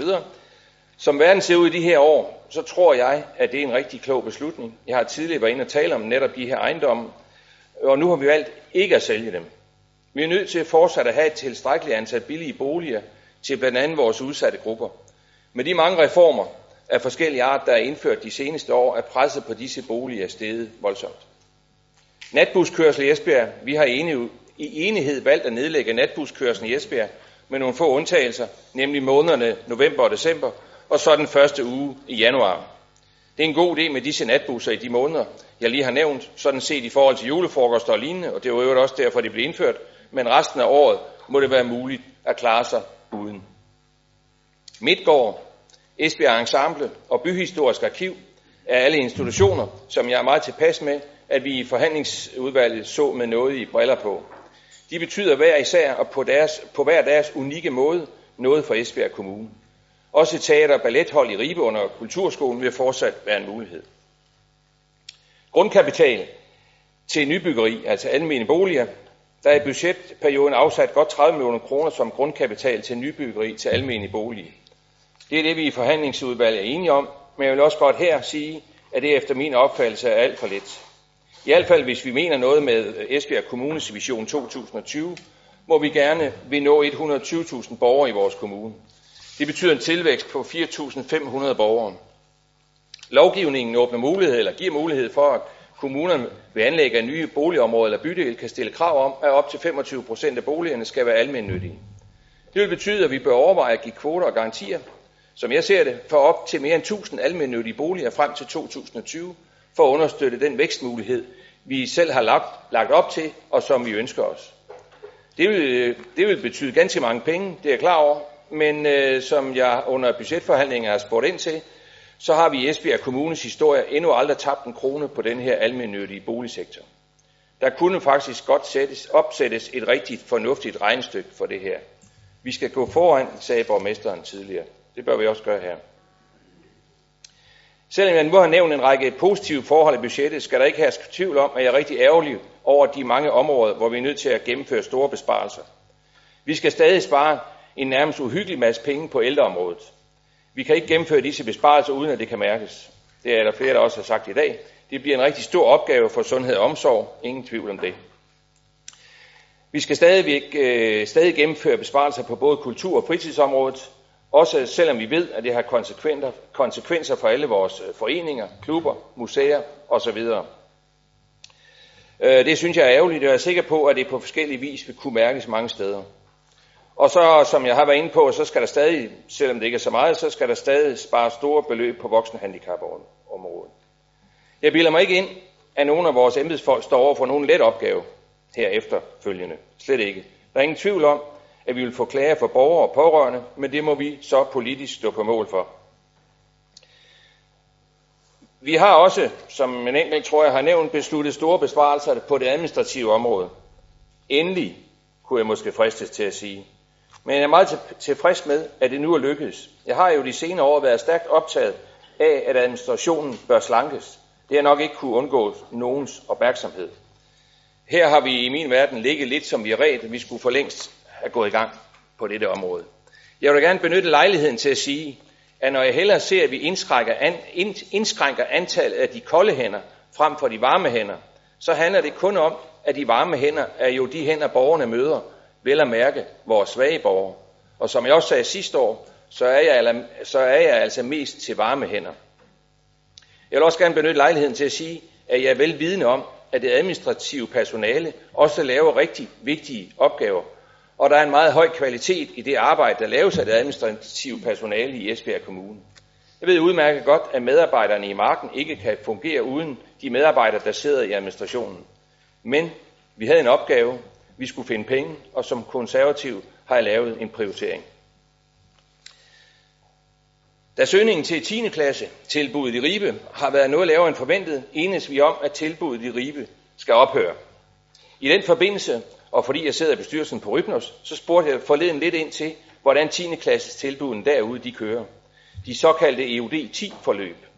Og jeg må sige, at sådan i forlængelse af alle de her nødvendige og beklagelige nedskæringer, vi øh, har stået og talt om nu den sidste times tid i hvert fald, på en række områder i vores kommunes drift, så kan det godt undre mig lidt, at øh, oplagte muligheder på folkeskolens område ikke berøres.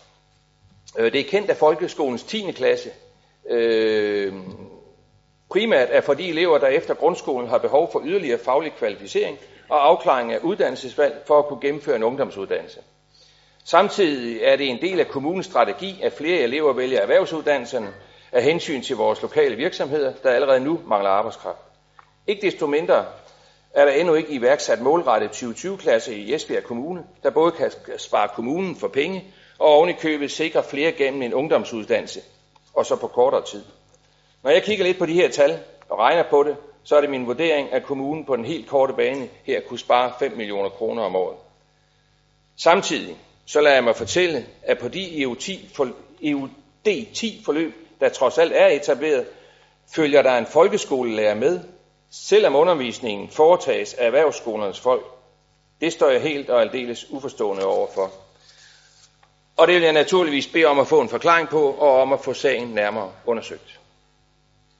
Der er også ting, jeg vil nævne, som jeg er glad for, ikke blev en del af budgettet. Her er det naturligvis vigtigt for mig at nævne skolerne i henholdsvis Grimstrup og Vejrup, og den påtænkte lukning af disse. Det forslag kunne vi fra konservativ side på ingen måde støtte, og jeg er glad for, at vi enes om, at lukningerne ikke gennemføres. Og så er der det meget omtalte parkeringshus. Det var jo næsten det emne, der øh, fyldte allermest i Jyske Vestkysten under budgetforhandlingerne. Det er et parkeringshus, og tanken om tvungen betalingsparkering i det meste af byen blev sådan hurtigt lidt sådan en. Der var i hvert fald næsten noget dagligt. Jeg var ordentligt tilfreds med, at vi i forhandlingsudvalget enedes om at skrotte dette unødige projekt. Jeg synes, det er vigtigt, at vi kan parkere nogenlunde gratis i Esbjerg. Det er mit klare indtryk, at det er der fortsat plads til, og det er jo også det, man fra Esbjerg City fortæller, og det ville dette P-hus med en finansiering af tvungen betalingsparkering i store dele af byen have sat en stopper for.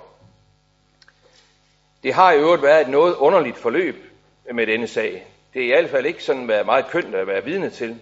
Og jeg kan sagtens forstå, at de eventuelt kommende hotelejere ikke vil være gisler i den sag. Jeg vil gerne understrege, at jeg naturligvis er for, og fortsat er meget optaget af, at vi skaber udvikling i Esbjerg. Både ved at bygge bygges hoteller og vi sikrer P-pladser. Men det skal gennemføres på intelligente og smarte måder. Nu er vi tid til at tænke os om, og jeg går så for, selvfølgelig fortsat gerne ind i drøftelser øh, heraf, når vi måtte have eller få parkeringsproblemer i Esbjerg. Og så må det i øvrigt være muligt for dem, der har behov, at vi snart får lavet en langsigtet løsning i form af en eller anden form for billetsystem eller lignende, så man i forbindelse med konferencer og andre større arrangementer i byen eksempelvis kan holde i op til fire timer. Det er vigtigt og burde være ganske simpelt.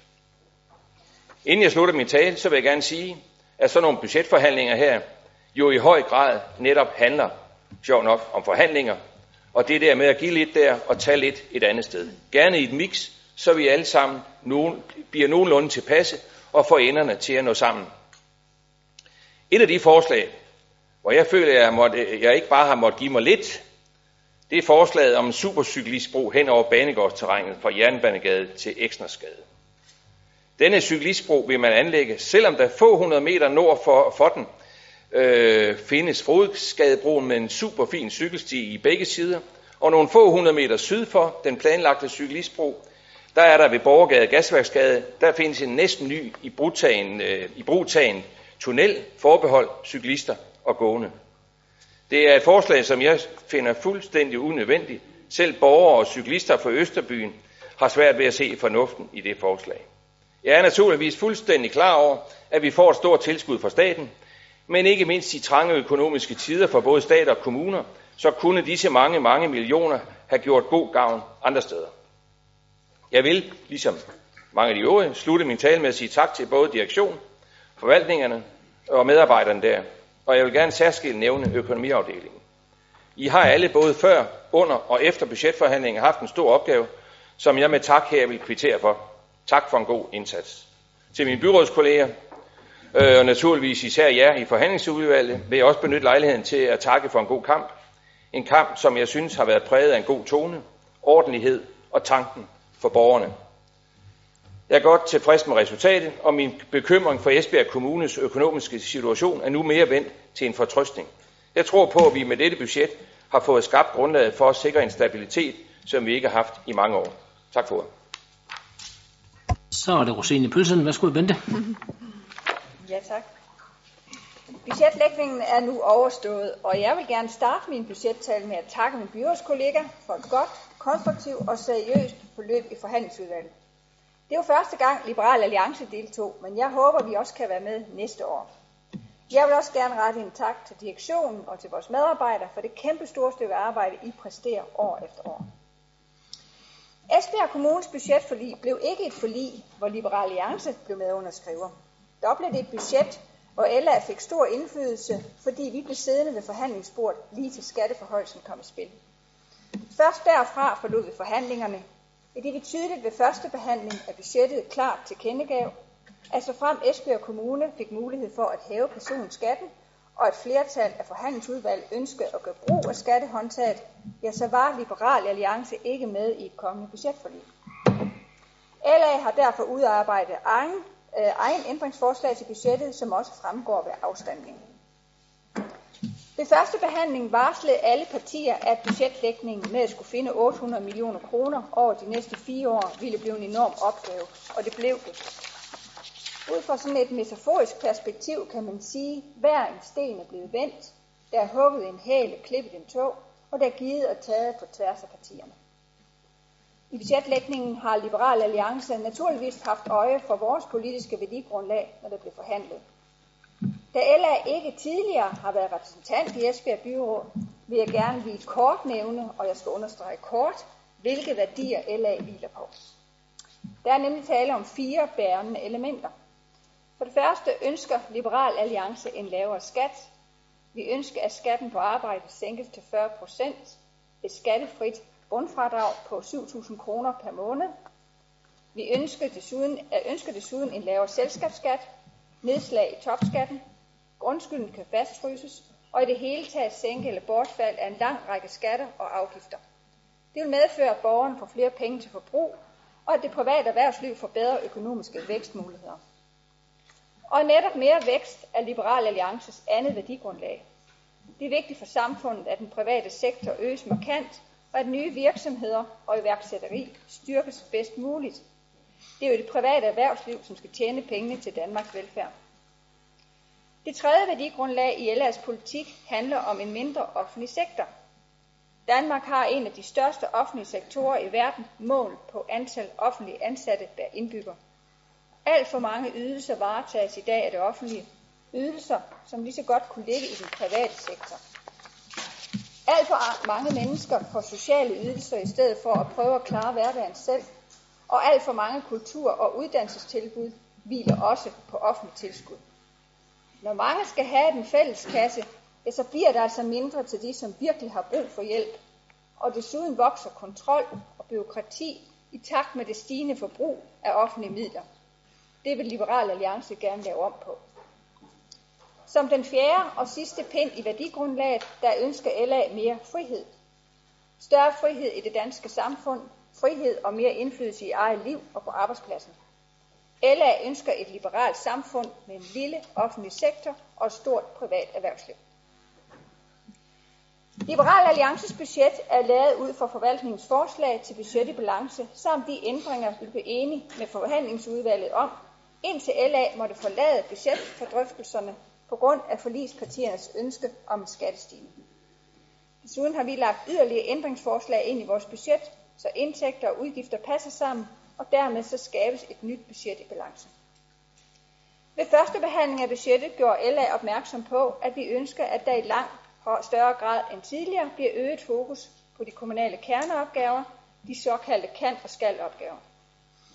Ligeledes har LA taget korrapporten meget seriøst med hensyn til at justere serviceniveauet i nedadgående retning. Jeg vil selvfølgelig ikke gennemgå hele LA's budget, men nøjes med at kommentere på enkelte områder. I forhold til at få indtægter og udgifter til at balancere, så er det vigtigt at se på, hvor kommunen kan få salgsindtægter.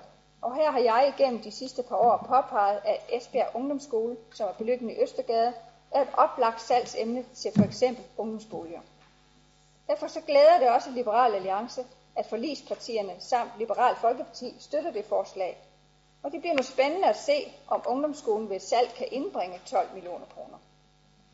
Af andre salgsindtægter er LA selvfølgelig også med på at sælge overskydende kommunale bygninger, såsom salg af Brænde Gamle Rådhus og Torværkets Børnegård.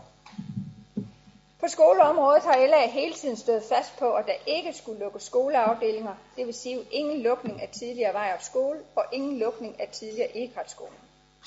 LA mener, at fagligheden og den almene dannelse generelt skal løftes i folkeskolen, og for at opfylde det, er det vigtigt både at have små og store skoleenheder.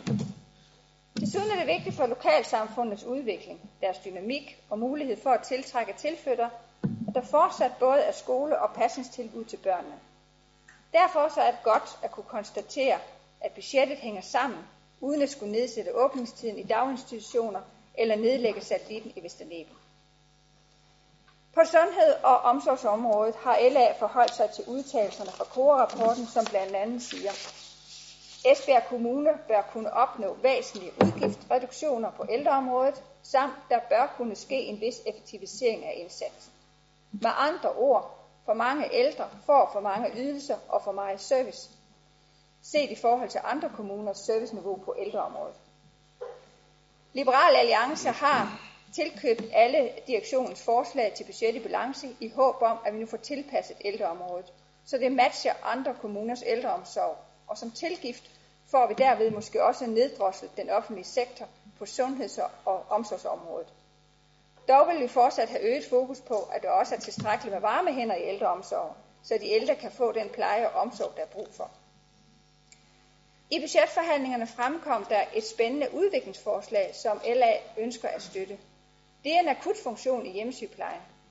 Hjemmesygeplejen udvides med et akutteam, som dækker hele kommunen. Teamet skal levere en akut indsats i eget hjem for at forebygge unødvendige indlæggelser og genindlæggelser. Det er en kortvarig indsats på op til fire døgn, og borgeren vil opleve en hurtigere og mere effektfuld indsats i eget hjem. LA tænker, at det er et godt supplement til ældreplejen, og det burde vi måske have haft for flere år siden, men bedre sent end aldrig. Nu er det jo sådan, at nye tiltag kræver finansiering, og da Liberal Alliance på ingen måde, hverken nu eller sidenhen, vil være med til at hæve skatten, ja, altså, så er der kun én vej at gå, og det er besparelser eller tilretninger i det kommunale budget. Og det bringer mig så over på kultur og fritid, som er et område, hvor en stor del omhandler kan-opgaver, og hvor LA mener, at her bør der kigges ekstra grundigt i en budgetlægning. Som udgangspunkt har Liberal Alliance tilpasset kultur- og fritidsområdet sammen med forligskredsen. Men i forbindelse med, at LA selv skulle finde finansiering til akutteamet i hjemmeplejen på 24 millioner kroner over de næste fire år, ja, der har vi igen set nærmere på forskellige kan-opgaver. Liberal Alliance anviser derfor, at finansiering til et akutteam foreslås som følgende.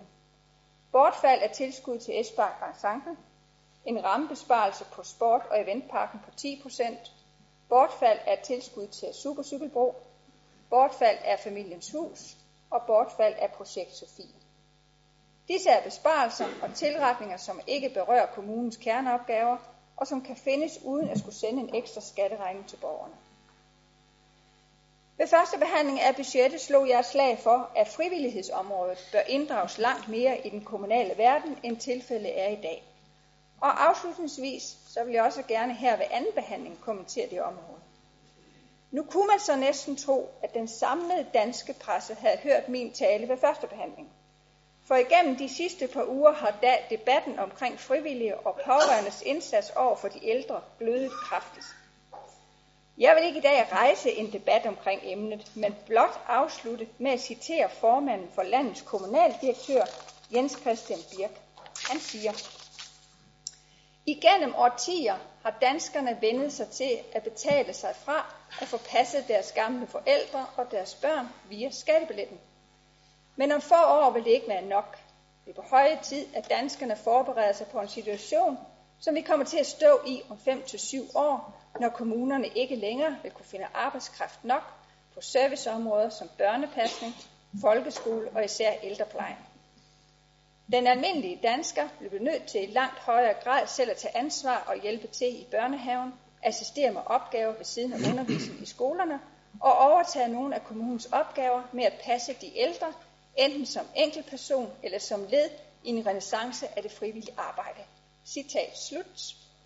Med dette citat stående i, loft, i luften vil jeg blot sige tak for ordet og endnu en gang tak for budgetkampen. Ja, tak til alle ordførertalerne. Der er blevet sagt rigtig mange gode og kloge ord. Vi øh, kender hinandens øh, positioner ret godt, så det er som ikke, fordi jeg har forfærdelig mange kommentarer dertil. Jeg har dog en enkelt bemærkning, som jeg ikke kan lade gå helt ukommenteret hen. Måske er det fordi, man i den socialdemokratiske øh, lille røde bog har en standardbemærkning, når man er på kursen, der hedder, I skal altid huske at sige borgerlig økonomisk moras. Det blev også sagt i dag, det blev også sagt sidste gang. Og det, til det vil jeg sige to ting.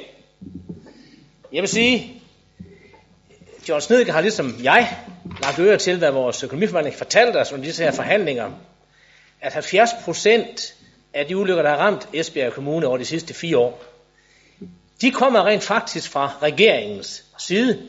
Det er mangel på indtægter fra staten på grund af bloktilskudsomlægninger og refusionsændringer, og så er der bare spørge, hvem var der var regering de sidste fire år? Det var vist en rød, morasfyldt regering. Dernæst vil jeg bare lige tilføje, at de samtlige samlede fire år, der har I været medunderskriver på det her budget, bare sådan lige for at bringe orden i uh, historikken. Skulle nu være en eller andre, der er en, der har meldt sig, nemlig Jesper, der har kommentarer hertil, så vil vi tage de kommentarer nu, inden vi lige holder en lille strække benpause til af, slutningen af, af byrådsmødets sidste få punkter. Værsgo Jesper. Ja tak. Det er jo øh, et budget, hvor konsekvenserne de er store på rigtig mange områder. Det har vi allerede hørt mange øh, ord om. Øh, men det var altså bare tvingende nødvendigt at få skabt balance mellem udgifter og indtægter. Og det er jeg rigtig glad for, at vi nu har opnået, så vi ikke har det her efterslæb de næste år. Jeg vil fremhæve nogle enkelte ting. Blandt andet har vi jo fået øh, sat øh, midler af. På trods af, at vi skulle skære ned, så er det lykkedes at finde penge til øh, ekstra hænder, ekstra pædagoger på dagtilbudsområdet. Faktisk for andet år i træk. Sidste år satte vi nogle flere penge af, men det lykkedes også i år at finde et lille beløb, øh, så vi kunne opnå mere der, i stedet for at skære ned. Øhm, vi har også for få måneder siden vedtaget en landdistriktspolitik, der har, og nu har vi vist, hvad det er, vi mener med den politik. Jeg er rigtig glad for, at forlisparterne er enige om, at vi vil bevare den struktur, vi har på dagtilbud, hvor vi har såkaldte små satellitter i nogle af vores mindre landsbyer, fordi vi vil sikre lokale pasningstilbud. Det står nu sort på hvidt i forlisteksten, og dermed faldt forslaget om at nedlægge Vesternæbel Børnehus til jorden. Det stiller selvfølgelig nogle krav til os, både politisk og økonomisk, for at sikre den nødvendige mangfoldighed i vores tilbud, men det må vi så arbejde konstruktivt med i børne- og familieudvalget. Så synes jeg også, det er rigtig dejligt, at vi i det her budget har kunne friholde skoleområdet for besparelser. Vi gennemførte store ændringer sidste år, og der er brug for ro omkring skolestrukturen. Så selvom der var forslag om at nedlægge afdelingerne i Vejr på Grimstrup, jamen så lykkedes det heldigvis at blive enige om et budget, hvor der både er plads til store og små afdelinger. Så vil jeg lige øh, kommentere en lille smule på det, øh, du sagde, Henning Overgaard, om, altså jeg har jo deltaget i hele forhandlingsforløbet, men, men jeg kan godt nok ikke rigtig genkende den beskrivelse, du kommer af forløbet fra de halvanden dag, du var med fra starten af. Det er også en lille smule svært at tage seriøst, det der bliver ellers sagt, når du for eksempel nævner, at den sanktion, der er ved at hæve skatten langt mere end det, vi har fået lov til, det er jo så under forudsætning af, at I havde haft søgt om det hele, vi så skal se jeres budget på den måde. Det bliver en lille smule fantasifuldt, det der ellers øh, kommer ud af det. Øh, Diana Mos Olsen har jo sådan redegjort lidt for, hvad det egentlig var, vi havde opnået, da du gik ud øh, af døren.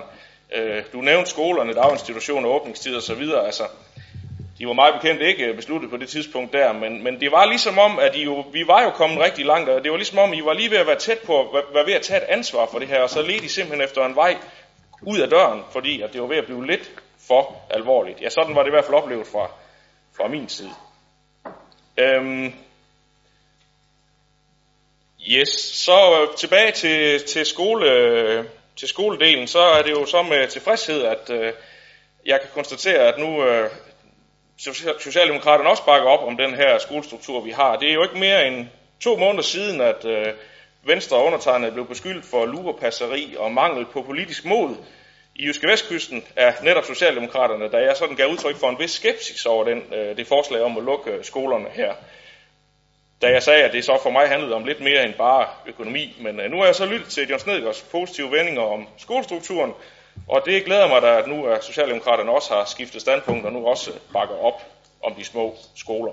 Man kan sige, at det modsatte er jo så sket for øh, Frederik Madsen og Kim Madsen, der sidste gang vi skulle lukke små skoler var meget imod det, godt nok som repræsentanter for et andet parti, men øh, i dag er Liberal Folkeparti så klar til at lukke de mindre skoler. Øhm, så hørte vi lidt øh, omkring skat, da, da enhedslisten var på banen. Øh, til det vil jeg sige, at vi har jo et skattesystem, der i meget høj, høj grad sikrer, at de bredeste skuldre må bære den tungeste byrde. Det medfører jo, at vi har et af de allermest lige samfund i verden. Og der er så en sikring i det her system for, at de mennesker, der betaler allermest i skat her i landet, jamen, når de allerede har nået toppen af skattesystemet og afleverer langt den største del af den sidst tjente krone til skattefar, så er der altså en grænse for, hvor meget man kan få lov til at betale skat. Så det er noget hyklerisk at høre Henning Overgaard gå i selvsving over den danske skattemodel. Som kommune har vi fået lov til at hæve skatten med 0,2 procent, og ved at vi beslutter det lige om, lige om lidt, jamen så får vi jo den fulde effekt af den skattestigning i kommunekassen, nemlig de 34 millioner. Og det er jo i bund og grund det, som vi kommunalpolitikere skal forholde os til. Men hvis vi skal bruge et ord på det danske system, så er det jo stadig sådan, at dem, der tjener mest, betaler den største skat. Personer, der tjener 215.000, ja, de får en ekstra regning ud af den her skattestigning på 430 kroner om året, og som du selv redegør for, jamen så personer, der tjener fra 467.000 op efter, de får altså en regning på 935 kroner om året. Jeg kan næsten bedst forklare det ved at referere til den lille historie om de 10 personer, der gik ind på en restaurant for at spise og delte regningen på 1000 kroner efter samme forhold, som de betalte skat. Der var fire, der spiste gratis. En betalte 10 kroner, en 30, en 70, en 120, en 180, og den sidste, den rigeste, 590. Da de en dag fik rabat på regningen, blev de uvenner over, hvordan rabatten skulle fordeles, fordi de, der spiste gratis, de mente, at ham, der betalte størstedelen af festen, han fik for stor en rabat. Den næste dag, der blev han væk. Så manglede de 520 kroner, da de skulle betale regningen. Så kom nu ned på jorden igen og forhold jer til, at kommunekassen får lige præcis de ekstra indtægter, vi har besluttet. Og de personer, der har de største indtægter, de bidrager mest. Hvis der ikke var en øvre grænse for, hvordan man kunne komme til, hvor meget man kunne komme til at betale i skat, ja, så ville nogle af dem, der betaler allermest i skat, helt sikkert finde et andet sted at betale deres skat. Og så ville det blive et helt andet regnstykke. Hans. Ja tak. Jeg vil lige starte med at sige til, til borgmesteren, at det er ikke noget, vi lærer på kurser, når jeg siger de her ting her. Men øh, som også vi lige drøftede det, da vi havde førstbehandlingen, så må borgmesteren jo altså påtage sig det ansvar, han har som borgmester, og dermed også ansvaret for kommunens samlede økonomi. Og øh, det er jo altså engang sådan, at når man har øh, borgmesterposten, og man har flertal bag sig, så er man den, der i bilen sidder bag rattet, hvor vi andre, der sidder i mindretal, sidder bagved og kan give nogle desinger. Og det er situationen, og derfor må du også øh, leve med, med den øh, kommentar. Det andet, jeg så vil sige til Jesper, det, det, det, det synes jeg, Jesper, det synes jeg næsten er for pinligt, at skal høre de bemærkninger omkring skolen. Socialdemokraterne har indgået et budgetforlig, og vi er tilfredse med den del. Det sagde jeg også meget tydeligt i min fremlæggelse her. Og hvad der har været sagt af ting og sager øh, rundt omkring, øh, det, det, det har ikke noget at gøre med, hvad der er Socialdemokraternes overordnede skolepolitiske syn. Så det synes jeg måske er lidt pinligt at sige fra en forlispartner i forbindelse med et budget, vi har drøftet meget tæt med hinanden. Så synes jeg måske nok også, at øh, min kære øh, familiemedlem herovre på, på, på Rød øh, Blok, øh, Henning øh, Overgaard, øh, jeg synes måske nok, at, øh, at, at, at vi fik syn for sagen for, at vi selvfølgelig er, er sammen i den her blok her, men vi er dog nok også meget forskellige. Øh, og øh, jeg vil da bare sige til det, at øh, vi er rigtig, rigtig glade for, øh, at øh, vi kan se, at I fra enhedslistens side har taget rigtig mange af de forslag med, som vi i forligskredsen var blevet enige om, efter at I var forladt forhandlingerne, efter halvanden dag, øh, hvor vi andre jo altså brugt næsten tre uger, og øh, hvor, hvor, hvor mange af de, og det er også til historisk skyld, der, der kan jeg i hvert fald ikke genkende, hvor meget der var aftalt på det tidspunkt, hvor du sammen med Freddy øh, forlod øh, forhandlingerne. Øh, jeg synes også, det har vi i hvert fald lige kigget på, den artikel, der var i Jyske Vestkysten, efter øh, I forlod forhandlingerne, hvor meget af de her uspiselige forslag, øh, som øh, I ikke ville være med til. Og vi der så påtog os arbejdet og, og, og, og blev i forhandlingerne, vi har jo stort set øh, fået en, en væsentlig del af de her besparelser væk. Vi har også fået halveret øh, den omkring øh, jobcentret, som du, du også var inde på. Nej, der skete rigtig meget, Henning, efter I forlod forhandlingerne. Og jeg synes også, der mangler, en af overskriften her var også, at I ville have, en, øh, at, at skatten skulle være en del af det, og det var også det, vi sagde til hinanden, det var en klar forudsætning øh, for os, og det fik vi også. Øhm, jeg synes måske nok også, at, at det er lidt mærkeligt, øh, når man så hører øh, både Fredis og Hennings indlæg, den ene sådan forholdsvis kort, den anden sådan temmelig lang, øh, men dog med sådan samme, synes jeg, lidt skinger grundtone.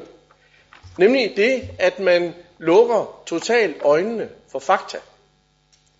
Og det vil jeg godt lige sige to ting om mere. Fordi der må vi jo så erkende, at der er forskellen nok på Socialdemokraterne og så Enhedslisten og øh, øh, Liberalt Folkeparti den, at når vi kan se, at vi kan gøre en forskel i forhold til især de ældre, voksenhandicappede og i forhold til de udsatte børn, så gør vi det.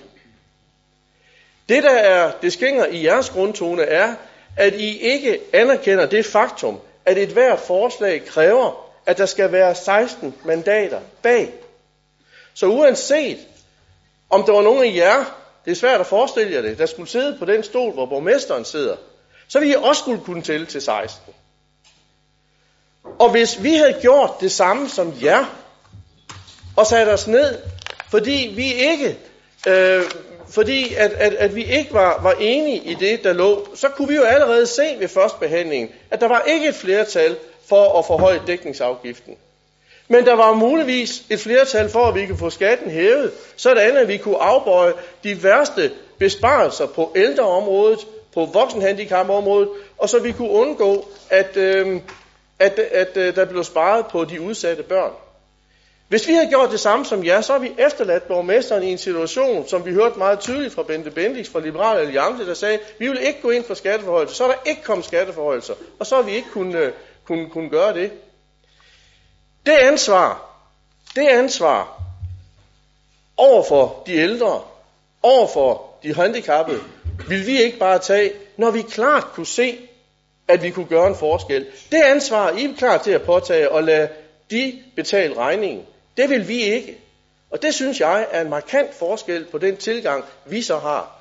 Jeg anerkender, at det er en, en måde at føre politik på, og det er fair nok, øh, men det er bare der, jeg siger, der er det så, for, der er så en forskel på øh, enhedslisten og, og, og Liberal Folkeparti, og så vi andre, øh, der, der, der bliver i forhandlingerne.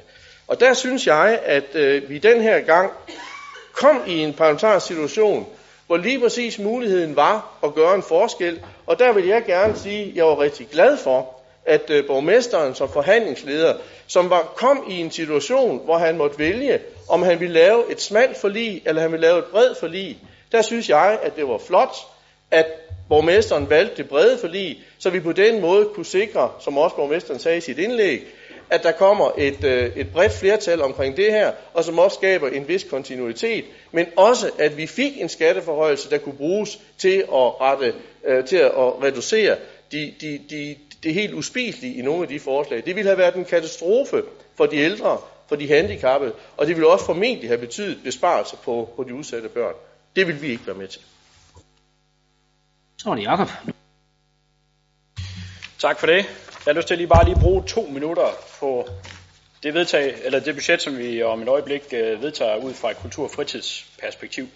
Ligesom der også er flere, der har været inde på, så var kultur- og fritidsområdet jo et af de områder, som der er trukket ud i forhold til, at øh, vi lå over nøgletal, og derfor øh, har der også været massive besparelser øh, på området.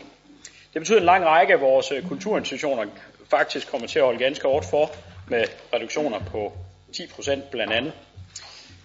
Jeg synes dog også, at der er nogle ting, som der er positive, som jeg også lige øh, mener, der det er værd at lige bruge to ord på. Det er eksempelvis, at øh, vi jo rent faktisk besluttede os for at bevare Midtgård som en institution under Myrtu. Varming Ejens Museum fortsætter også, dog med en 10% besparelse. Ensemble, som vi lyttede til, før vi kommer ind i dag, fortsætter også, dog med en 10% besparelse. Øh, det var altså ting, som der i, for, i direktionsforslag til budgettebalance faktisk var foreslået nedlagt. Vi har også reduceret en række andre besparelser, eksempelvis på Byhistorisk Arkiv, på Kulturskolen og på eliteidrætsområdet. Og heldigvis så er der rent faktisk også fået en økonomi til at også lave nogle, nogle forskellige udviklinger. Jeg nævner eksempelvis øh, 7,3 millioner kroner til modernisering af hovedbiblioteket, 3,4 millioner kroner til Far Kulturaktivitetshus, 5 millioner til Sport- og Eventpark, og 1 million kroner til opfyldelse, fortsættelse og opfyldelse af masterplanen på Korskronen. Sidst men ikke mindst, så vil jeg også lige øh, bruge et par ord på at snakke lidt lokaltilskud. Der er det sådan, at vi kommer til at lave en øh, tilskudsreduktion. Man vil falde fra 94,5 til 87, men det er faktisk, hvis man nu skal tage de glade briller på, så kan man sige, at det er faktisk 5% bedre end det, som der lå i direktionens forslag til budgetbalance. Og det bringer mig så videre til, at øh, Henning Overgaard fra Enhedslisten jo sagde, at uh, man jo rent faktisk undlod at lave yderligere besparelser på, uh, fra i Enhedslistens budgetforslag. Og det er rigtigt. Jeres besparelser var mindre, men I sparer jo rent faktisk 2,4 millioner kroner uh, på jeres budgetforslag, netop ved at man, man flytter en foreningstype over i en anden tilskudsgruppe. Så I sparer faktisk lidt derpå. Men det er selvfølgelig en, en prioritering, som I har været inde at lave. Noget af det, du ikke nævner så meget, det er jo så de ting, som Enhedslisten ikke har valgt at prioritere i deres budget. Og det betyder sådan set, at hvis enhedslisten havde magt, som de, ville, som de havde agt, så ville man rent faktisk lukke Bramming Ejens Museum. Man ville øh, ikke bare gå op omkring Far Kultur Aktivitetshus, og man ville heller ikke modernisere hovedbiblioteket. Så det synes jeg også måske lige, at, øh, at det skal nævnes. Så har Jesper Forst også været inde på, at øh, jeg faldt nemlig også over, over den her formulering, at hvis vi nu bare havde søgt om at hæve skatten noget mere, så kunne vi rent faktisk godt have brugt den beregningsmodel, som vi har brugt i vores forslag til, øh, til budget. Men det gjorde vi jo bare ikke. Det er sådan set øh, konklusionen, så enhedslisten slipper altså ikke afsted med at slippe for at betale sanktion til staten. Og hvis man nu gennemregner jeres øh, ønsker om skattestigning, så mangler der sådan set 28 millioner kroner på den konto. Det synes jeg også, vi skal nævne. En anden ting, som jeg også lige stussede lidt over, det var, at øh, I vælger at skubbe øh, de to etaper 3 og 4 ned i øh, Kongensgade. Og Henning sagde så, at så kan man vælge et nyt byråd, som der så kan vedtage, om det er noget. Men en lille detalje er sådan set, at etape 4, som går fra Englandsgade til øh, Jernbanegade, der sætter sådan set den første del af. Den næste del, den dyre del, de 12,8 millioner kroner, de skubber så ud af budgetperioden, men jeg har sådan set sagt af. Så det man vel kan konkludere, det er, at øh, I starter med at grave op, i er bare ikke villige til at sige, at der sådan set også skal lægges øh, belægning på igen. Så en lidt drillende måde kan man jo sige, Henning Overgaard, det var jo, at du kaldte din budgettale for, for en anden vej. Jeg siger så bare, at det lader sig til, at den er fyldt med huller. Henning Ravn. Ja, nogen har jo brugt langt mere end to minutter. Jeg vil måske bruge fem. Jeg har som formand for Sundheds- og Omsorgsudvalget lige lyst til at knytte et par bemærkninger til det her budget i balance. Et budget, som jo på nogle områder er kommet til veje med afsat i koranalyserne. Øh, det har været trøje forhandlinger, som flere også har været inde på.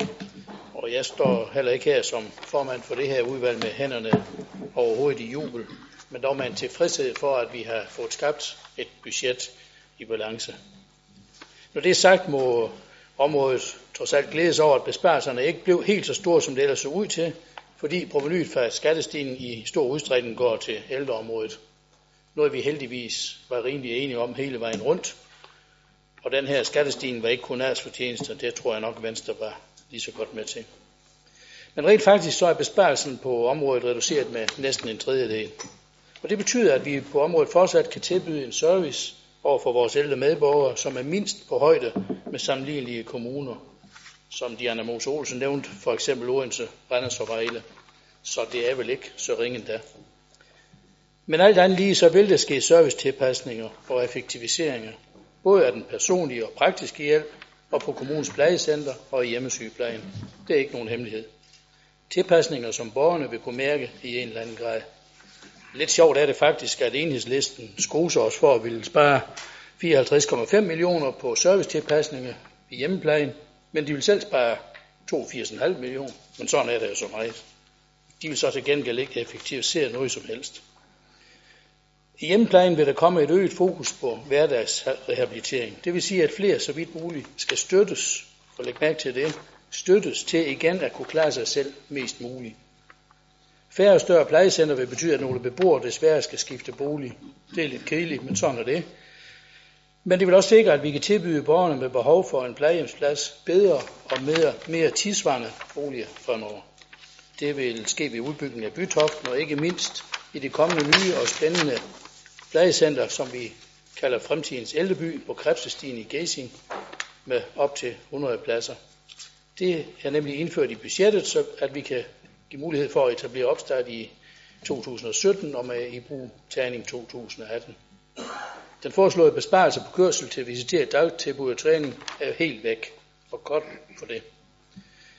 En ændring af hjemmesygeplejen vil betyde, at flere borgere skal komme hen på en klinik i de nye sundhedshuse, frem for at på besøg af en sygeplejerske derhjemme. Det vil give borgerne en højere grad af fleksibilitet og kvalitet, fordi de for eksempel selv kan booke en tid på en klinik, når det passer dem, og de på klinikken møder de samme sygeplejersker hver gang. Effektiviseringen af hjemmeplejen giver os også mulighed for at oprette en ny og tiltrængt akutfunktion, som også er blevet nævnt af andre, der blandt andet kan rykke ud til de borgere, der har behov for pleje, når de kommer tidligt hjem efter et ophold på sygehuset. Besparelserne stiller altså krav om nye løsninger på rigtig mange områder inden for velfærdsområdet. Vi skal udvikle nye måder at tænke velfærd på i Esbjerg Kommune. Overskrifterne kan for eksempel være for fremtidens velfærdssamfund, medborgerskab, aktive ældre, tidlig opsporing, offensiv forebyggelsespolitik og øget brug af velfærdsteknologi. Vi har som politikere nu fastlagt de økonomiske rammer for de næste fire år på området, og med en fælles opbakning og indsats fra alle i Esbjerg Kommune, hvor vi har dygtige ledere og dygtige og engagerede medarbejdere, så er jeg sikker på, at vi kan lykkes med at komme i mål med indretningen af fremtidens velfærdssamfund. Tak. Tak, Anders Kronborg. Jamen tak for det.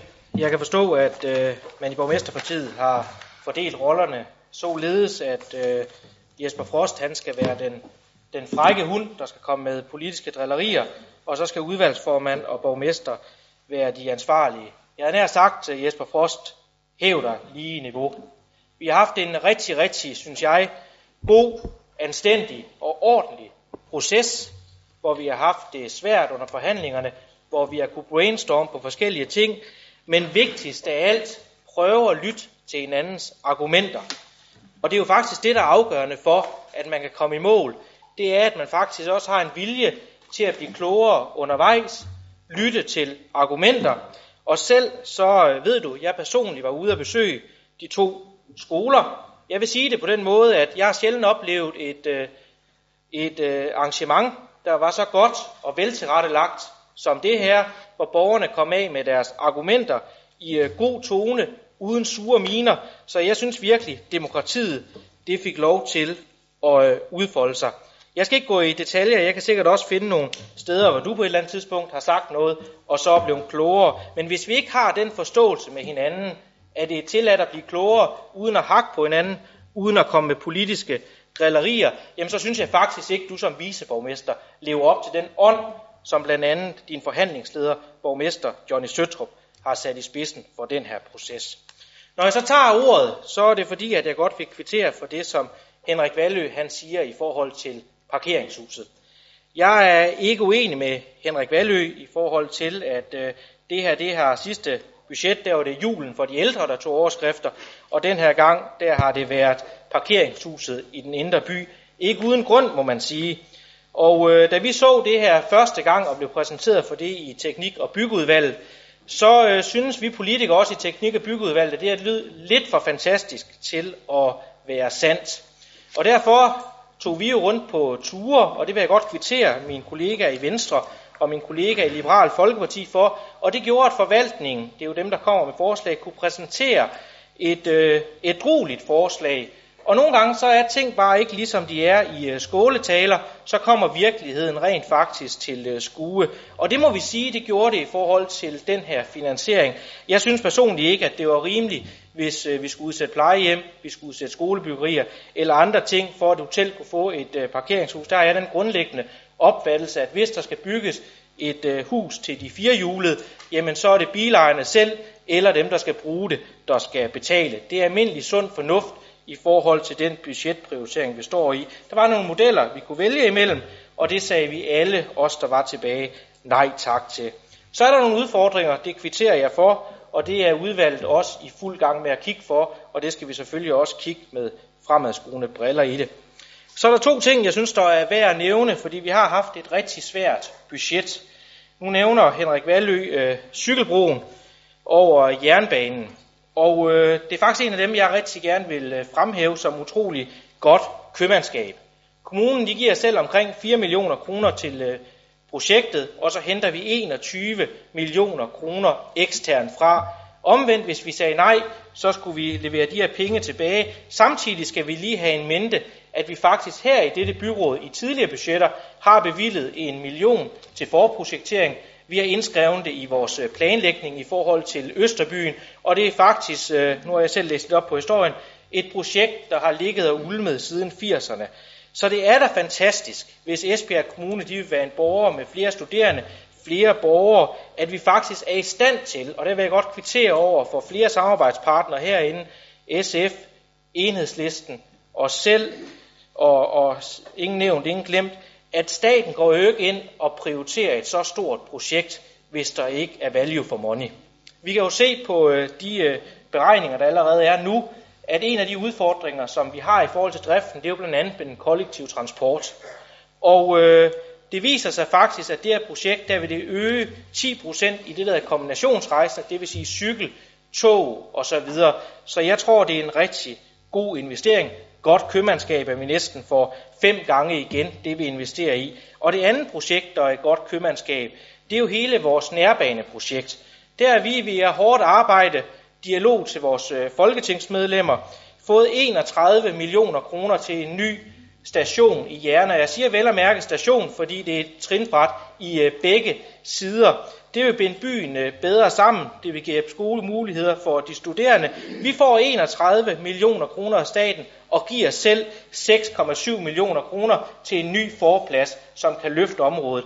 Og det er i den ånd, vi fortsat skal tænke anlægsinvesteringer ind, at vi skal se, om vi kan skrave så mange penge hjem som overhovedet muligt for eksterne partner, for at øge det. Det er godt købmandskab, og det er økonomisk ansvarligt. Så er det Jørgen Bosen. Tak for det. Ja, Diana har jo redegjort for vores holdning til budgettet, så det er bare et ord, der får mig sådan lige op af stolen nu her. Og det er Henning Overgaard. Øh, du påstår, at vi er halehæng til øh, Venstre-regeringen, var jeg lige ved at sige, til øh, det borgerlige flertal her i byrådet. Og det har jeg lyst til lige at kommentere lidt på. Fordi øh, halehæng, ja, det er når man øh, er med til at forbedre et budget, så, øh, og, og så bringe det, hvad skal man sige, i den rigtige retning. Øh, det kan man jo se sort på hvidt, at det har vi jo faktisk gjort med det budget, fordi vi er indgået i her. Eller er det, når man øh, bider sig fast i bordkanten og bliver ved, i modsætning til halvanden dag, så bliver man så længe, så der, så der, kan, der sker noget, og der stadigvæk er forhåbninger til, at der kan ske mere endnu en halehæng, hvis man faktisk kommer med konstruktive indlæg til, øh, i debatten i forhandlingsudvalget, og øh, kommer med forslag øh, i de der svære forhandlinger, de benhårde forhandlinger, der har været her i forløbet. Øh, jeg synes også, det er et spørgsmål, om det er halehæng at øh, sikre, at et borgerligt flertal, øh, eller de borgerlige kommer med til at være med til at lave en skattestigning på 34 procent i den situation, vi sidder i. Det synes jeg da bestemt også. Eller 34 ja, millioner øh, per år. 130 millioner på fire år. Er det, borger, er det halehæng at få det få med til at få det gennemført? Men øh, Henning, du har ret i, i en ting, og det er, at det er vigtigt, at der skabes lokal opbakning til de små øh, skoler lokalt, også fremadrettet. For det er jeg helt enig med dig i, at skal, skal, skal, skal de have en chance, så skal det, skal det ikke gå sådan en tredje, de lige flytter til nabobyen. Så det har du fuldstændig ret i. Det, skal vi, øh, det må vi håbe på, at det sker. Men på den anden side, så kan man jo sige, så kan man jo godt forstå, hvis der er børnefamilier, der er blevet lidt øh, nervøse i den her sag, øh, hvor der rumles med sablerne igen, der, så kan man jo godt forstå, at nogen de øh, måske lige overvejer noget. Men nu er der sikkerhed igen, så nu må vi håbe, at de kommer Øh, tilbage til de skoler, de hører til igen. Og så til sidst, Freddy, jeg blev også lidt overrasket over, at øh, vi var egentlig to, der stod sammen om de små skoler der for nogle år siden. Men nu har, jeg, nu har du jo meldt klar ud i dag, at fremadrettet, så skal de lukkes, de små skoler. Så det synes jeg, der var en helt klar udmelding. Og det sidste, jeg vil sige til dig, det er, at øh, du, du sagde, at du gik fra forhandlingerne, at så gik du fordi, at man ikke forløs vil give en øh, 100% øh, øh, forsikring for, at øh, den skattelettelse her skulle gå til ældreområdet. Jeg ved ikke, hvad du tror, men kunne man der allerede på det tidspunkt love, at alt skulle gå til ældreområdet? Det er jeg i hvert fald glad ved, at vi ikke gik med til. Tak for ordet. Nej, I har jo det gamle. Ja, så er der Hans Erik Møller. Ja, tak. Jeg vil bare lige kommentere en, øh, en enkelt øh, øh, punkt i øh, budgetforliget, øh, som også flere øh, af jer, der har holdt de store ordførertaler, har været inde på.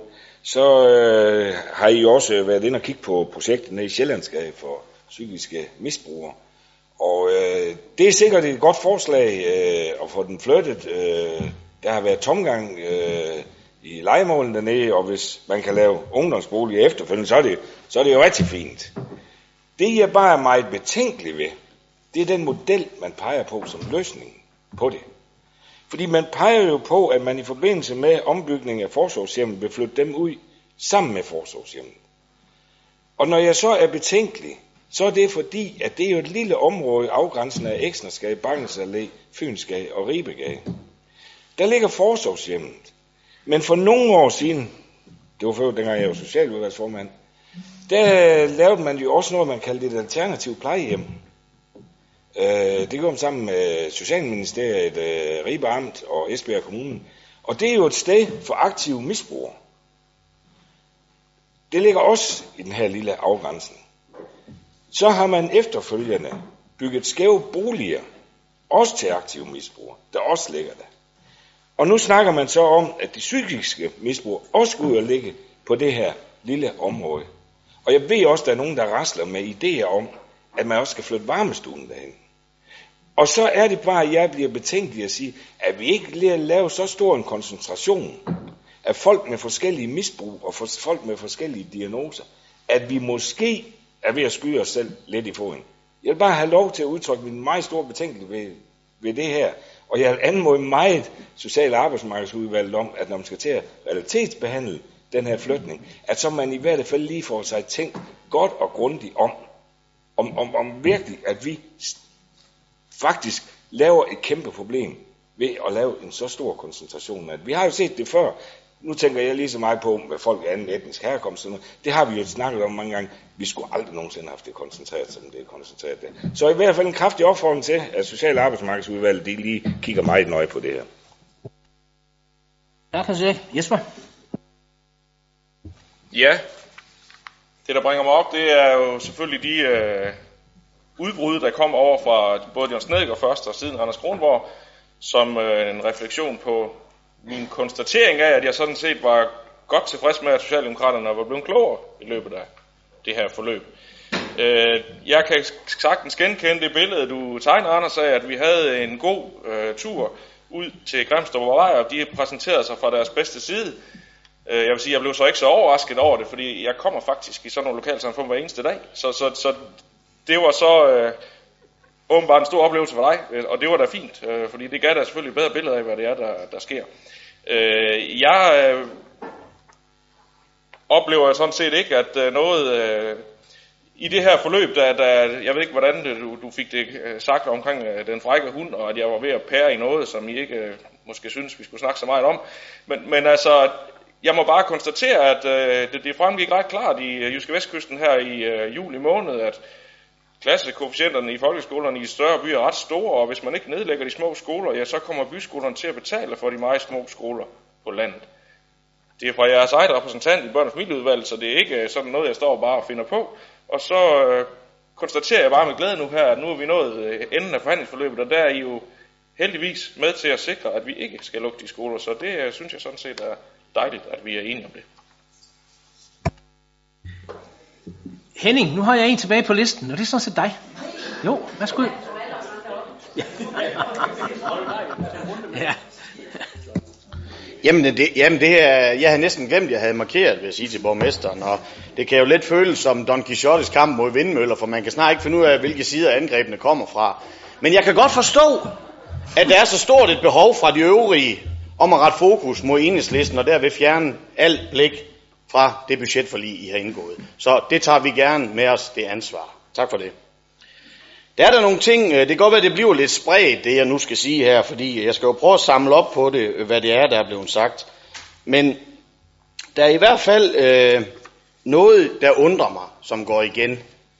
Og det er, hvor er det nu, I har brugt den der skattestigning til at forbedre nogle ting? For jeg kan forstå, I har ikke samme oplevelse af, hvad det er, de er gået til. Jeg hører de konservative sige, de er voldsomt glade for, at det har minimeret øh, store besparelser på øh, det sociale område i forhold til beskæftigelsen og botilbud osv. Men man kan da ikke bruge de samme penge to gange, for jeg hører, at SF og Socialdemokraterne har den oplevelse, at det er gået til at afbøde konsekvenserne på særligt børn og ældre. Det undrer mig, at man kan bruge de samme penge flere gange. Så vil jeg bare sige, at øh, omkring de konservative, så er der, der er en enkelt ting, der overrasker mig. Det er selvfølgelig det her med P-huset. Jeg troede sådan set, at de konservative var meget stærkt tilhængere af et P-hus øh, i Midtbyen. Det øh, kom selvfølgelig bag på mig, men det kan være, at det er min uskolede og utrænede gang her i byrådet. Øh, jeg havde næsten forventet, at de konservative havde sagt, at den kunne bruges til at køre street race i. Det jeg gerne vil kommentere lidt på, det er, at Liberal Alliance siger nogle ting, som vi tidligere har fået klask i byrådet for af borgmesteren. Jeg kan godt mærke, at det er lidt svært for borgmesteren at lade sine øh, kommentarer flyde over på den liberale side. Det er da fantastisk, vi skal høre om den skattepolitik, der bliver ført på Christiansborg, når det er Liberal Alliance, der holder tale her. Man vil have en skat på 40 procent, og man vil have en lavere selskabsskat og en lavere skat på arbejde. Altså meget bekendt, så er det noget, man vedtager i Folketinget. Det jeg også synes, der er spændende, det er, når Liberal Alliance siger, at man glæder sig til den her indtægt på de 12 millioner ved salg af ungdomsskolen. Det skal ikke være nogen hemmelighed, at vi er meget skeptiske i enhedslisten over, hvor voldsomt man kan få lov at sælge ud, hvis vi skal følge Liberal Alliances vej. Den dag vi ikke har mere at sælge af, og al service bliver udført af frivillige, hvad skal vi så gøre? Hvad er så det næste skridt? Og det er jeg bekymret over. Vi har i det her budget øh, den her budgetlægning, både i budgetforliget, men også i vores eget forslag i enhedslisten, der har vi måttet indregne, at vi skal lukke et hul for 41 millioner på baggrund af andre kommunale boliger, vi netop har en gang kalkuleret med, at vi skulle sælge, nemlig dem, vi kalder de skæve boliger på Rabeks Allé, Hans Tausens Vej og Heibergs Allé. Altså, I kan ikke finansiere velfærden ved at sælge ud af vores boliger. Den holder bare ikke. Så er der nogle andre ting, der også bliver sagt. Jeg vil godt korrigere, at Liberal Folkeparti siger, at de ikke vil hæve skatten som os på dækningsafgiften med 70 millioner. Det har vi aldrig sagt. Det vi sagde, det var, at vi synes, at vi i vores ansøgning om en mulig skattestigning skulle sætte den til 70. Og det var præcis fordi vi ønskede, at den skulle sættes så højt, at vi fik et større spillerum. Det er klart, når den ikke bliver sat højt, så får vi et mindre spillerum.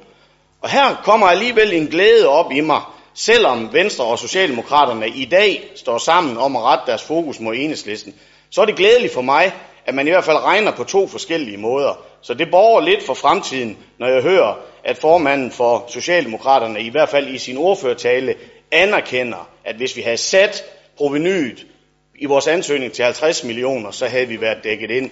Tak for det til John Snedker. Hvor kom vi til? Der er mange ting. Ja. Jeg deler gerne mine notater fra forhandlingerne med hr. Snedker. Fordi hvis han ikke husker, hvad det var, der var pillet af tegnebrættet af besparelser efter halvanden dag, så har jeg mine notater i orden. Dem deler jeg gerne med John Snedker. Henning Ravn, han er lidt efter enhedslisten. Han kan ikke forstå, at vi også sparer på ældreområdet. Jamen, jeg sagde det også i vores ordførertale. Vi har bestemt også gået hårdt til besparelserne. Vi har netop fulgt de besparelser, som vi mener, der giver en faglig øh, styrke eller en faglig øh, anerkendelse i måden at kan gøre besparelserne på. Det er netop derfor, vi har lagt vores lod på at spare de 82,5 millioner på forslaget, der hedder SO 10.3. Vi har undladt helt og aldeles at tage besparelserne på de to forslag, som netop giver en, en forringet livskvalitet for de ældre. Og det synes jeg sådan set udvalgsformanden, han skulle stå ved, at de besparelser, som man gennemfører i Venstre under udvalgsformandens ledelse, herr Ravn, det er besparelser, der forringer livskvaliteten for de ældre i form af ventetid på toiletbesøg og alt muligt andet. Jeg synes, jeg skal, nej, jeg vil, jeg vil korte den af her. Jeg har en enkelt kommentar og et enkelt spørgsmål. Jesper Frost, der synes jeg alligevel, det der med at være hyklerisk, der må du altså have haft det svært, da du kiggede ind i spejl, fordi den kom retur. Du siger, at vi har et skattesystem i Danmark, der sikrer et af de mest lige samfund, og det burde vi anerkende. Hvorfor er det så, I dag efter dag forsøger at undergrave det, når I arbejder i Folketinget? Det hænger simpelthen ikke sammen. Jakob Lose, som udvalgsformand for øh, Kultur og Fritid, så nævner du det her øh, med lokale tilskud. Du nævner også det her med, at øh, vi i vores forslag for enhedslisten har flyttet et område til en anden øh, gebyrordning. Altså, det er fitnessområdet. Det, øh, det er fuldstændig korrekt. På den måde sparer vi 2,5 millioner. Vi synes ikke, at fitnessområdet skal være dem, der får det høje tilskud. Vi ønsker at prioritere de områder, hvor det er børn, der færdes øh, hovedsageligt, og det er det, vi mener med det forslag. Jeg kunne godt tænke mig at stille udvalgsformanden for kultur og fritid et helt konkret spørgsmål. Mener udvalgsformanden, at KORA-rapporten omkring lo- lokale tilskuddet er sammenlignelig med de kommuner, der er taget op i KORA-rapporten? Det er et simpelt spørgsmål, det vil jeg gerne have svar på. Tak for ordet. Vil du svære på det, eller? Jeg vil godt uh, svæve på i hvert fald, at det netop er meget, meget svært at, at sammenligne tilskudsmodeller forskellige kommuner imellem. Det uh, tror jeg heller ikke, der er nogen, som der har lagt øh, skjul på. Og derfor så er det jo, som vi har set på en lang række forskellige områder i forbindelse med det her budget her, jo også, man har skælet til kor, men det har ikke været en, uh, en gyldig sandhed, kan man sige.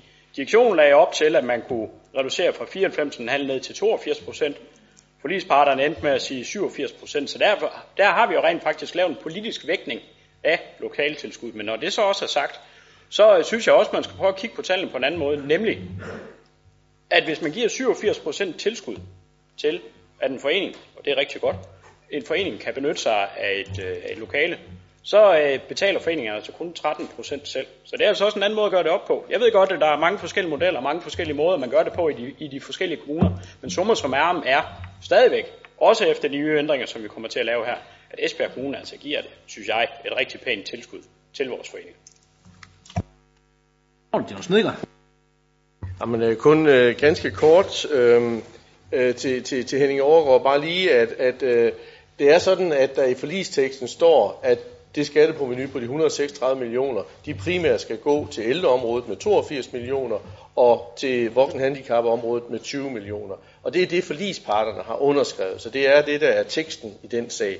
Og så vil jeg bare sådan for en god ordens skyld øh, til Jesper øh, Frost, inden han flyver for langt op, gøre opmærksom på to ting.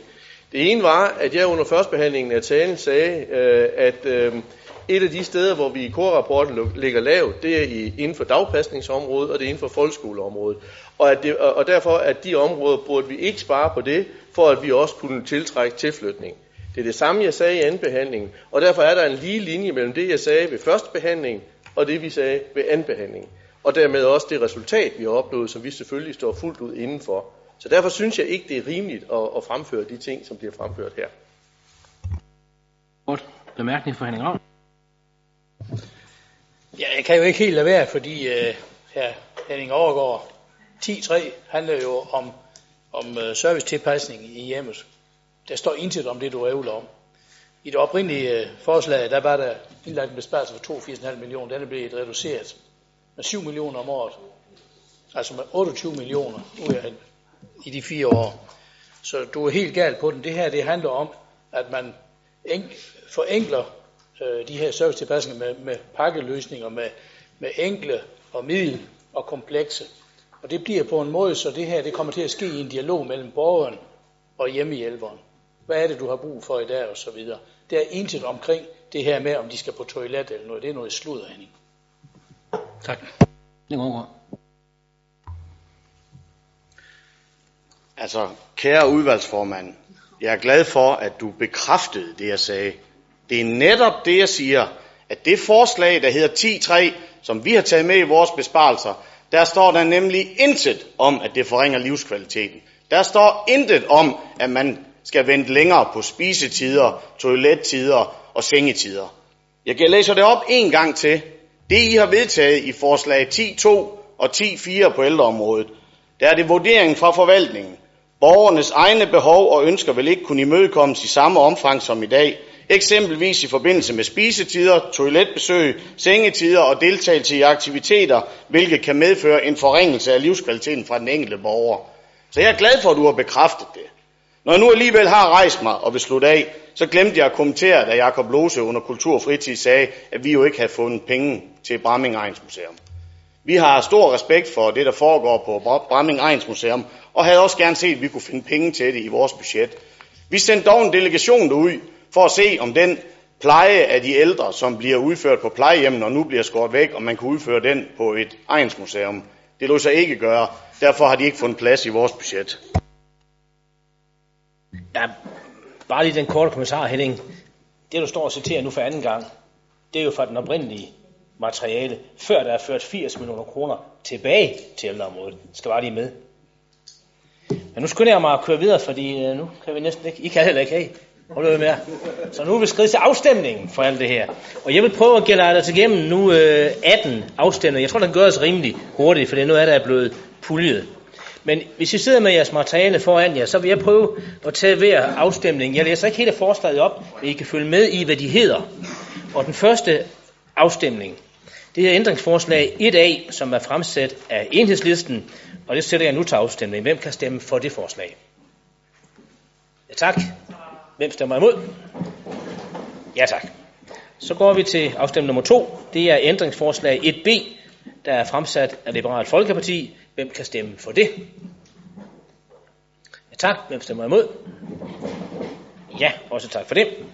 Vi går til den tredje afstemning. Ændringsforslag nummer 1C, der er fremsat af forlispartierne A, C, F og V. Hvem kan stemme for det? Ja. Hvem stemmer imod? Ja. Så går vi til afstemning nummer 4. Det er ændringsforslagene nummer 2 til 11 der er fremsat af enhedslisten og sættes til afstemning under 1. Hvem kan stemme for det? Ja, tak. Hvem stemmer imod? Ja.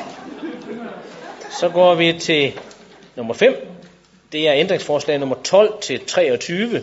Det er fremsat af Liberal Folkeparti. Sættes afstemning under 1. Hvem kan stemme for det? Ja. Hvem stemmer imod? Ja tak. Vi går til afstemning nummer 6. Det er ændringsforslag nummer 24 til 28, der er fremsat af Liberal Alliance. Hvem kan stemme for det under 1? Ja, hvem stemmer imod? Ja tak.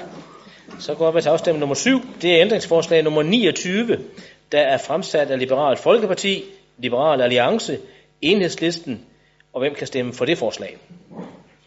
Ja tak. Hvem stemmer imod? Ja, tak for det.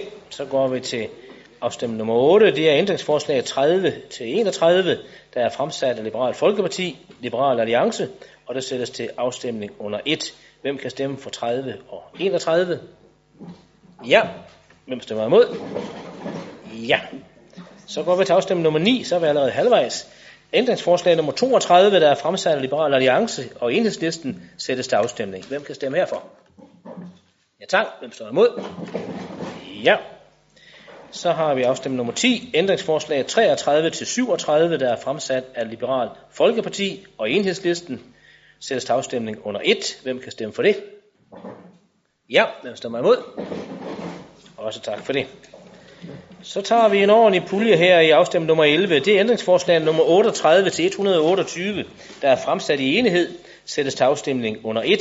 Jeg skal lige tilføje, som jeg også har skrevet til jer om det eller tidligere i dag, at forslaget er tilføjet en justering af forslag G51 i budgetaftalen og afstemningsnummer 39 som konsekvens af det, der hedder den faseopdelte budgetlægning, således at forslaget indeholder en anlægsforskydning på 32.725.500 kroner i 16 til 16.678.000 i 2018 og 16.047.500 i 2019. Hvem kan stemme for disse forslag under 1? Ja, alle kan det, så er der ingen, der stemmer imod. Så går vi til afstemning nummer 12. Det er ændringsforslagene 129 til 142, der er fremsat af forligspartierne A, C, F og V samt D og I sættes til afstemning under 1. Hvem kan stemme for det? Tak. Hvem stemmer imod? Ja. Så går vi til afstemning nummer 13. Det er ændringsforslagene 143 til 161, der er fremsat af forligspartierne, samt I og Ø. Og det sættes til afstemning under 1, som sagt. Hvem kan stemme for det? Ja. Hvem stemmer imod? Ja. Så går vi til afstemning nummer 14. Det er ændringsforslagene 162 til 65, der er fremsat af forlispartierne samt D og Ø. Hvem kan stemme for disse tre? Ja. Hvem stemmer imod? Ja. Så går vi til afstemning nummer 15. Det er ændringsforslagene 166 og 67, der er fremsat af forlispartierne samt D. Hvem kan stemme for dette? Ja. Hvem stemmer imod? Ja, tak. Så går vi til afstemning nummer 16. Det er ændringsforslagene 168 til 170, også fremsat af forligspartierne samt Ø. Hvem kan stemme for dette? Ja, hvem stemmer imod? Ja. Så er vi til nummer 17. Det er ændringsforslagene 171 til 184, der er fremsat af forligspartierne samt I. Hvem kan stemme for dette? Ja, hvem stemmer imod? Ja, og så den sidste afstemning. Det er ændringsforslag nummer 185 til 88, der er fremsat af forlispartierne. Og det sættes til afstemning under 1. Hvem kan stemme for det? Ja, hvem stemmer imod? Tak for det. Og i forlængelse af disse mange afstemninger, så skal jeg høre, om der er øvrige bemærkninger til de andre indstillinger, I kan læse. Det er alle atterne, som I kan se i bunden af dagsordensteksten. Det er der ingen bemærkninger til, så er de hermed også vedtaget. Og så vil jeg egentlig trække et tilsavn tilbage, jeg gav for et øjeblik siden, om vi holder en strække benpause. Det kan faktisk ikke betale sig, for vi er færdige om ganske få øjeblikke, hvis vi lige tager resten af punkterne på dagsordenen. Så jeg vil foreslå, at vi, vi går til dagsordenen. Og det bringer mig til sag nummer 3, som er ligestillingsredegørelsen for 2015. Og her er det sådan, at øh, efter ligestillingsloven, der skal kommuner indberette ligestillingsredegørelser i ulige år senest den 1. november. Der følges op på, at alle offentlige myndigheder inden for deres område arbejder med ligestilling mellem mænd og kvinder og indarbejder ligestilling i al planlægning og al forvaltning. Denne ligestillingsredegørelse beskriver perioden 1. november i 13 til 31. oktober i 15 og indeholder for det første faktuelle tal over antal ansatte fordelt på kvinder og mænd, dels kønssammensætningen i rådet, nævn og udvalg, for det andet politikker, handlinger, fakta og forventede resultater på personalområdet, og for det tredje politikker, handlinger og forventede resultater for ligestilling i kerneydelserne. Er der nogen, der har nogle bemærkninger til indstillingen i dagsordenen? Værsgo. Ja, det kan ikke komme sådan en stor overraskelse, tænker jeg. Ej, jeg skal nok gøre det ganske kort. Øh, jeg har med vilje ikke forberedt meget. Jeg tænkte, at punkt nummer to på dagsordenen ville tage det meste af tiden. Øhm, jeg synes selvfølgelig, det er, det er fint, at man laver en øh, ligestillingsredegørelse, specielt også fordi så opfylder man lovkrav, og det er en god ting. Der er nogle ting, sådan enkelte ting, hvor jeg synes, det er lidt ærgerligt, at vi ikke gør mere som kommune. Man kunne godt være lidt mere proaktiv. Jeg har nævnt det ved tidligere sager, i, vi har haft i salen omkring, når vi skal vælge et eller andet medlem til en eller anden bestyrelse eller et råd eller et nævn. Hvis ikke det falder ind under ligestillingslovens paragraf øh, 10.1, så er vi ikke forpligtet til at bede dem, der skal øh, indstille de her mennesker om at henvise til både en mand og en kvinde, og så vælger vi ud fra kvalifikationer. Det synes jeg er rigtig ærgerligt, at vi ikke gør det, dyrker lidt mere. Fordi bare ved det lille pres, så kunne vi faktisk gøre, at, at der måske nogle steder ville blive prikket til nogen.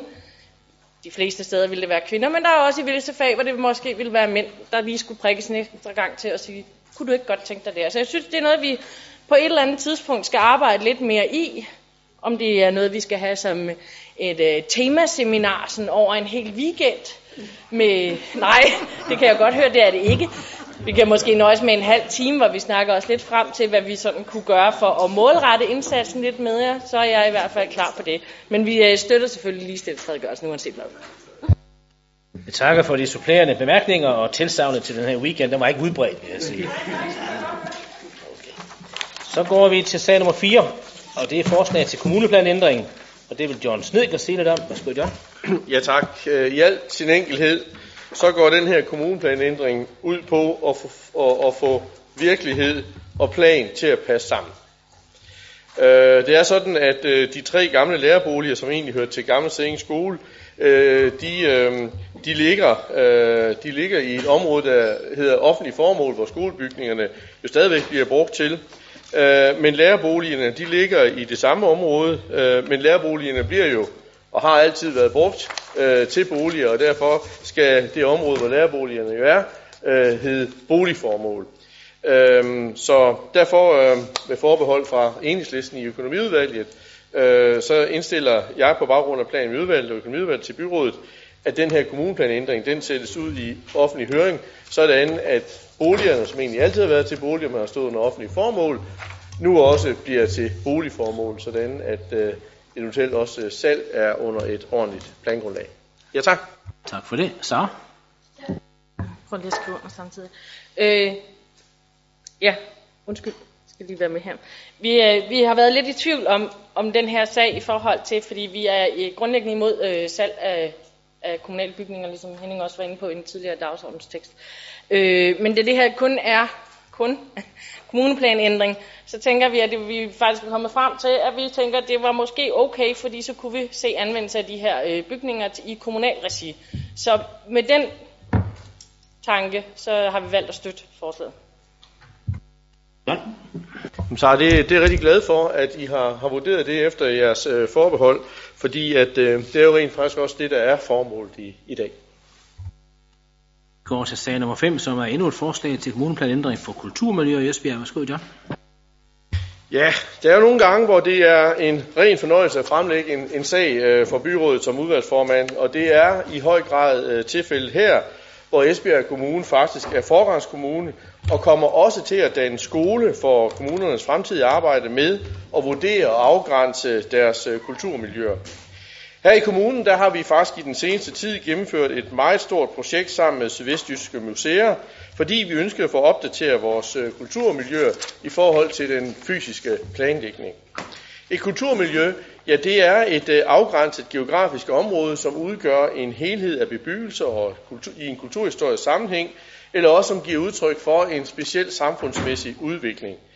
Det kunne være bevaringsværdige øh, bebyggelser, det kunne være harmoniske helheder, det kan være pladser, det kan være torve, det kan være grønninger, det kan være nogle landskabsstrukturer, som vi ønsker at fremtidssikre og fastholde i forhold til de særlige historiske miljøer, de er en del af.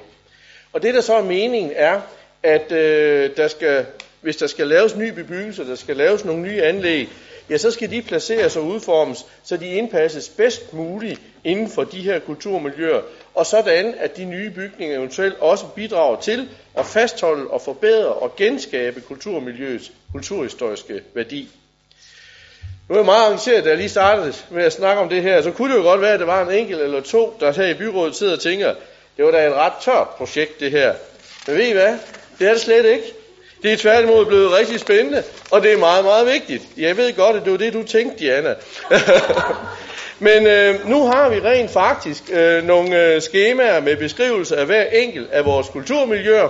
Vi har fået styrket det gode samarbejde med museet, og vi har ikke mindst udviklet den metode, som Kulturstyrelsen nu igennem snart flere år har lovet, at de vil lave, men det blev altså Esbjerg Kommune, der gjorde det. Og med den her kommuneplanændring, så får vi også gjort, øh, hvad skal man sige, projektets resultater offentligt tilgængelige og brugbare i den daglige sagsbehandling. Og det bliver så heller ikke det sidste, vi hører fra projektet. Fordi lige nu der sidder museet og skriver nogle artikler, øh, både til deres fagblade, men også til sådan mere videnskabelig art. Men det bliver også en manual til metoden, som kommer på trapperne, og det hele bliver så afsluttet af en konference, hvor Kulturstyrelsen vil hjælpe os med at få markedsført den her metode, vi har udviklet i kommunen, og dermed vil hjælpe andre danske kommuner og museer til at indgå i det her arbejde. Og det synes jeg da helt ærligt godt, vi kan være lidt stolte af. Så jeg indstiller, at vi vedtager det her til offentlig høring. Ja, er der nogen bemærkninger til det ikke kedelige punkt? Det er der. Okay, så går vi til sag nummer 6. Det er rammeaftalen 2016 for det specialiserede socialområde. Det vil Henrik Valøs sige lidt om. Ja, det kan jeg lige prøve. Rammeaftalen på det sociale område og området for specialundervisning dækker kommunernes og regionens sociale tilbud til borgere med handicap, sindslidelser og misbrugsproblemer. Aftalen dækker også kommunernes brug af regionens særlige tilbud om specialundervisning til voksne. I modsætning til tidligere år, så indeholder den her rammeaftale for 2016 både udviklingsstrategi og styringsaftale, som nu er sammenskrevet i et fælles dokument. Der vil blive arbejdet videre på den egentlige integration af aftalerne. I udviklingsstrategien sættes rammerne for samarbejde mellem kommunerne og regionen, og styringsaftalen lægger rammerne for samarbejde om udbud og køb af pladser. Kommunerne og regionen har indgået aftaler om fælles taksprincipper, der indbefatter skriftlige opsigelsesvarsler. Styringsaftalen for 2016 har fokus på, at de samlede udgifter til socialområdet skal falde eller som minimum fastholdes i forhold til 2015. Det skal ske ved at fastholde fokus på effektivisering af de eksisterende tilbud og ved at udvikle nye og effektfulde tilbud. Styringsaftalen indeholder følgende ambitioner og initiativer. Kommunerne ønsker at fastholde og udvikle det høje faglige niveau, samtidig med at socialområdet skal drives på et lavere omkostningsniveau. Kommunerne og region ønsker at følge og koordinere udviklingen af kapaciteten på tværs af kommuner og region. De sociale tilbud skal drives mere effektivt, og udviklingen på socialområdet og årsager til udgiftsudviklingen skal beskrives og analyseres. Som jeg ser det, så synes jeg, at styringsaftalens fokusområder stemmer rigtig godt overens med de områder, vi selv ønsker at arbejde med i Esbjerg Kommune. Jeg skal derfor anbefale, at byrådet godkender forslag til udviklingsstrategi og styringsstrategi i rammeaftalen for 2016. Der er ikke nogen, der har markeret den er hermed vedtaget. Så går vi til noget helt andet, nemlig vandhandleplan for 2015. Og det vil Anders Kronborg fortælle lidt om. Jeg har især, især sagt, at nu går vi fra en tør sag, som John sagde, til en meget våd sag, nemlig sagen om, om vandhandleplan 2015. Og statens øh, vandplan 2009-15, den skal følges op af kommunale handleplaner, og teknikker og Miljø har på den baggrund udarbejdet en handleplan, som har været i offentlig høring. Handleplanen den beskriver, hvordan kommunen vil realisere de tiltag, som er indeholdt i statens indsatsprogram. I Esbjerg har staten fastlagt blandt andet følgende indsatser. Fjernelse af 12 spærringer, hvoraf de tre er dambrugspærringer, åbning af 1,6 km rørlagt vandløb, cirka 40 ejendomme i det åbne land skal have påbud om forbedret spildevandsrensning, overløb skal reduceres i fem vandløb, der skal foretages et indsats over for et ferskvandsdambrug. Indsatserne i statens indsatsprogram vedrører alene Esbjerg Kommune. Den offentlige høring Den har ikke medført, at der foretages ændringer i planen, der kan begrunde en ny høring. Teknik- og byggeudvalget, plan- og miljøudvalget og økonomiudvalget de indstiller således til byrådet, at vandhandleplanudkast 2013-15 for Esbjerg og Fanø Kommune det vedtages. Skal du have? Heller ikke her nogle markeringer, den er også vedtaget. Så tager vi den sidste sag. Det er etablering af sygeplejeklinik. Og det vil du først sige lidt om, Anders, og så vil Henning Ravn efterfølgende sige på om det. Ja, Nærvær, nuværende sag den drejer sig om etablering af sygeplejeklinikker på Østerbycentret. Etableringen af sygeplejeklinikker bliver i allerede eller bliver lavet i allerede eksisterende lokaler på centret. Der er således tale om en ombygning og ikke en nybygning. Teknik- og byggeudvalget og Sundhed- og Omsorgsudvalget og Økonomiudvalget vi indstiller derfor til byrådet, at der etableres en sygeplejeklinik på Østerbycentret. Sygeplejeklinikken søges finansieret af allerede indarbejdet rådighedsbeløb til servicearealerne på Østerbycentret, at der ansøges om en anlægsbevilling på 3.325.000 kroner, finansieres af det til afsatte rådighedsbeløb. Det resterende beløb, der er afsat til servicearealerne på lidt over 6 millioner kroner i 2016, de tilføres kommunekassen. 575.000 af det i 2015 afsatte rådighedsbeløb, det overføres til 2016. Det er meddeles en anlægsbevilling på de her 3.325.000 kroner fordelt med 425.000 kroner i 2015 og 2,9 millioner kroner i 2016. Og det her flotte projekt, det vil formanden for Borger- og Sundhedsudvalget også sige noget om. Så værsgo Henning. Anders, det hedder sundhed og omsorg. Det er rigtigt. Sundhed og omsorg er nemlig i gang med en større ændring af organisationen.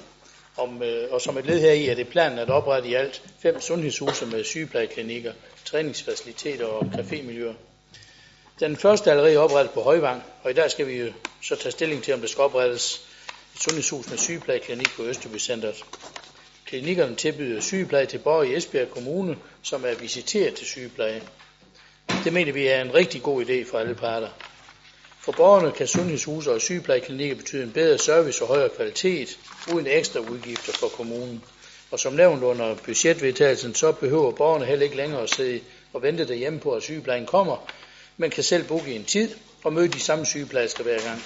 De undgår også, at deres hjem skal specielt indrettes for, at krav til medarbejdernes arbejdsmiljø kan opfyldes. Endelig og ikke mindst gør sygeplejeklinikkerne det også muligt at sikre en høj grad af hygiejne, hvilket betyder øget sikkerhed for borgerne. For kommunen betyder sygeplejeklinikkerne, at vi kan løse flere opgaver med de samme ressourcer. Vi sparer på behov for bil og kørsel og personaltid på vejene. En sygeplejeklinik sparer også personaltid, fordi flere borgere kan observeres på samme tid.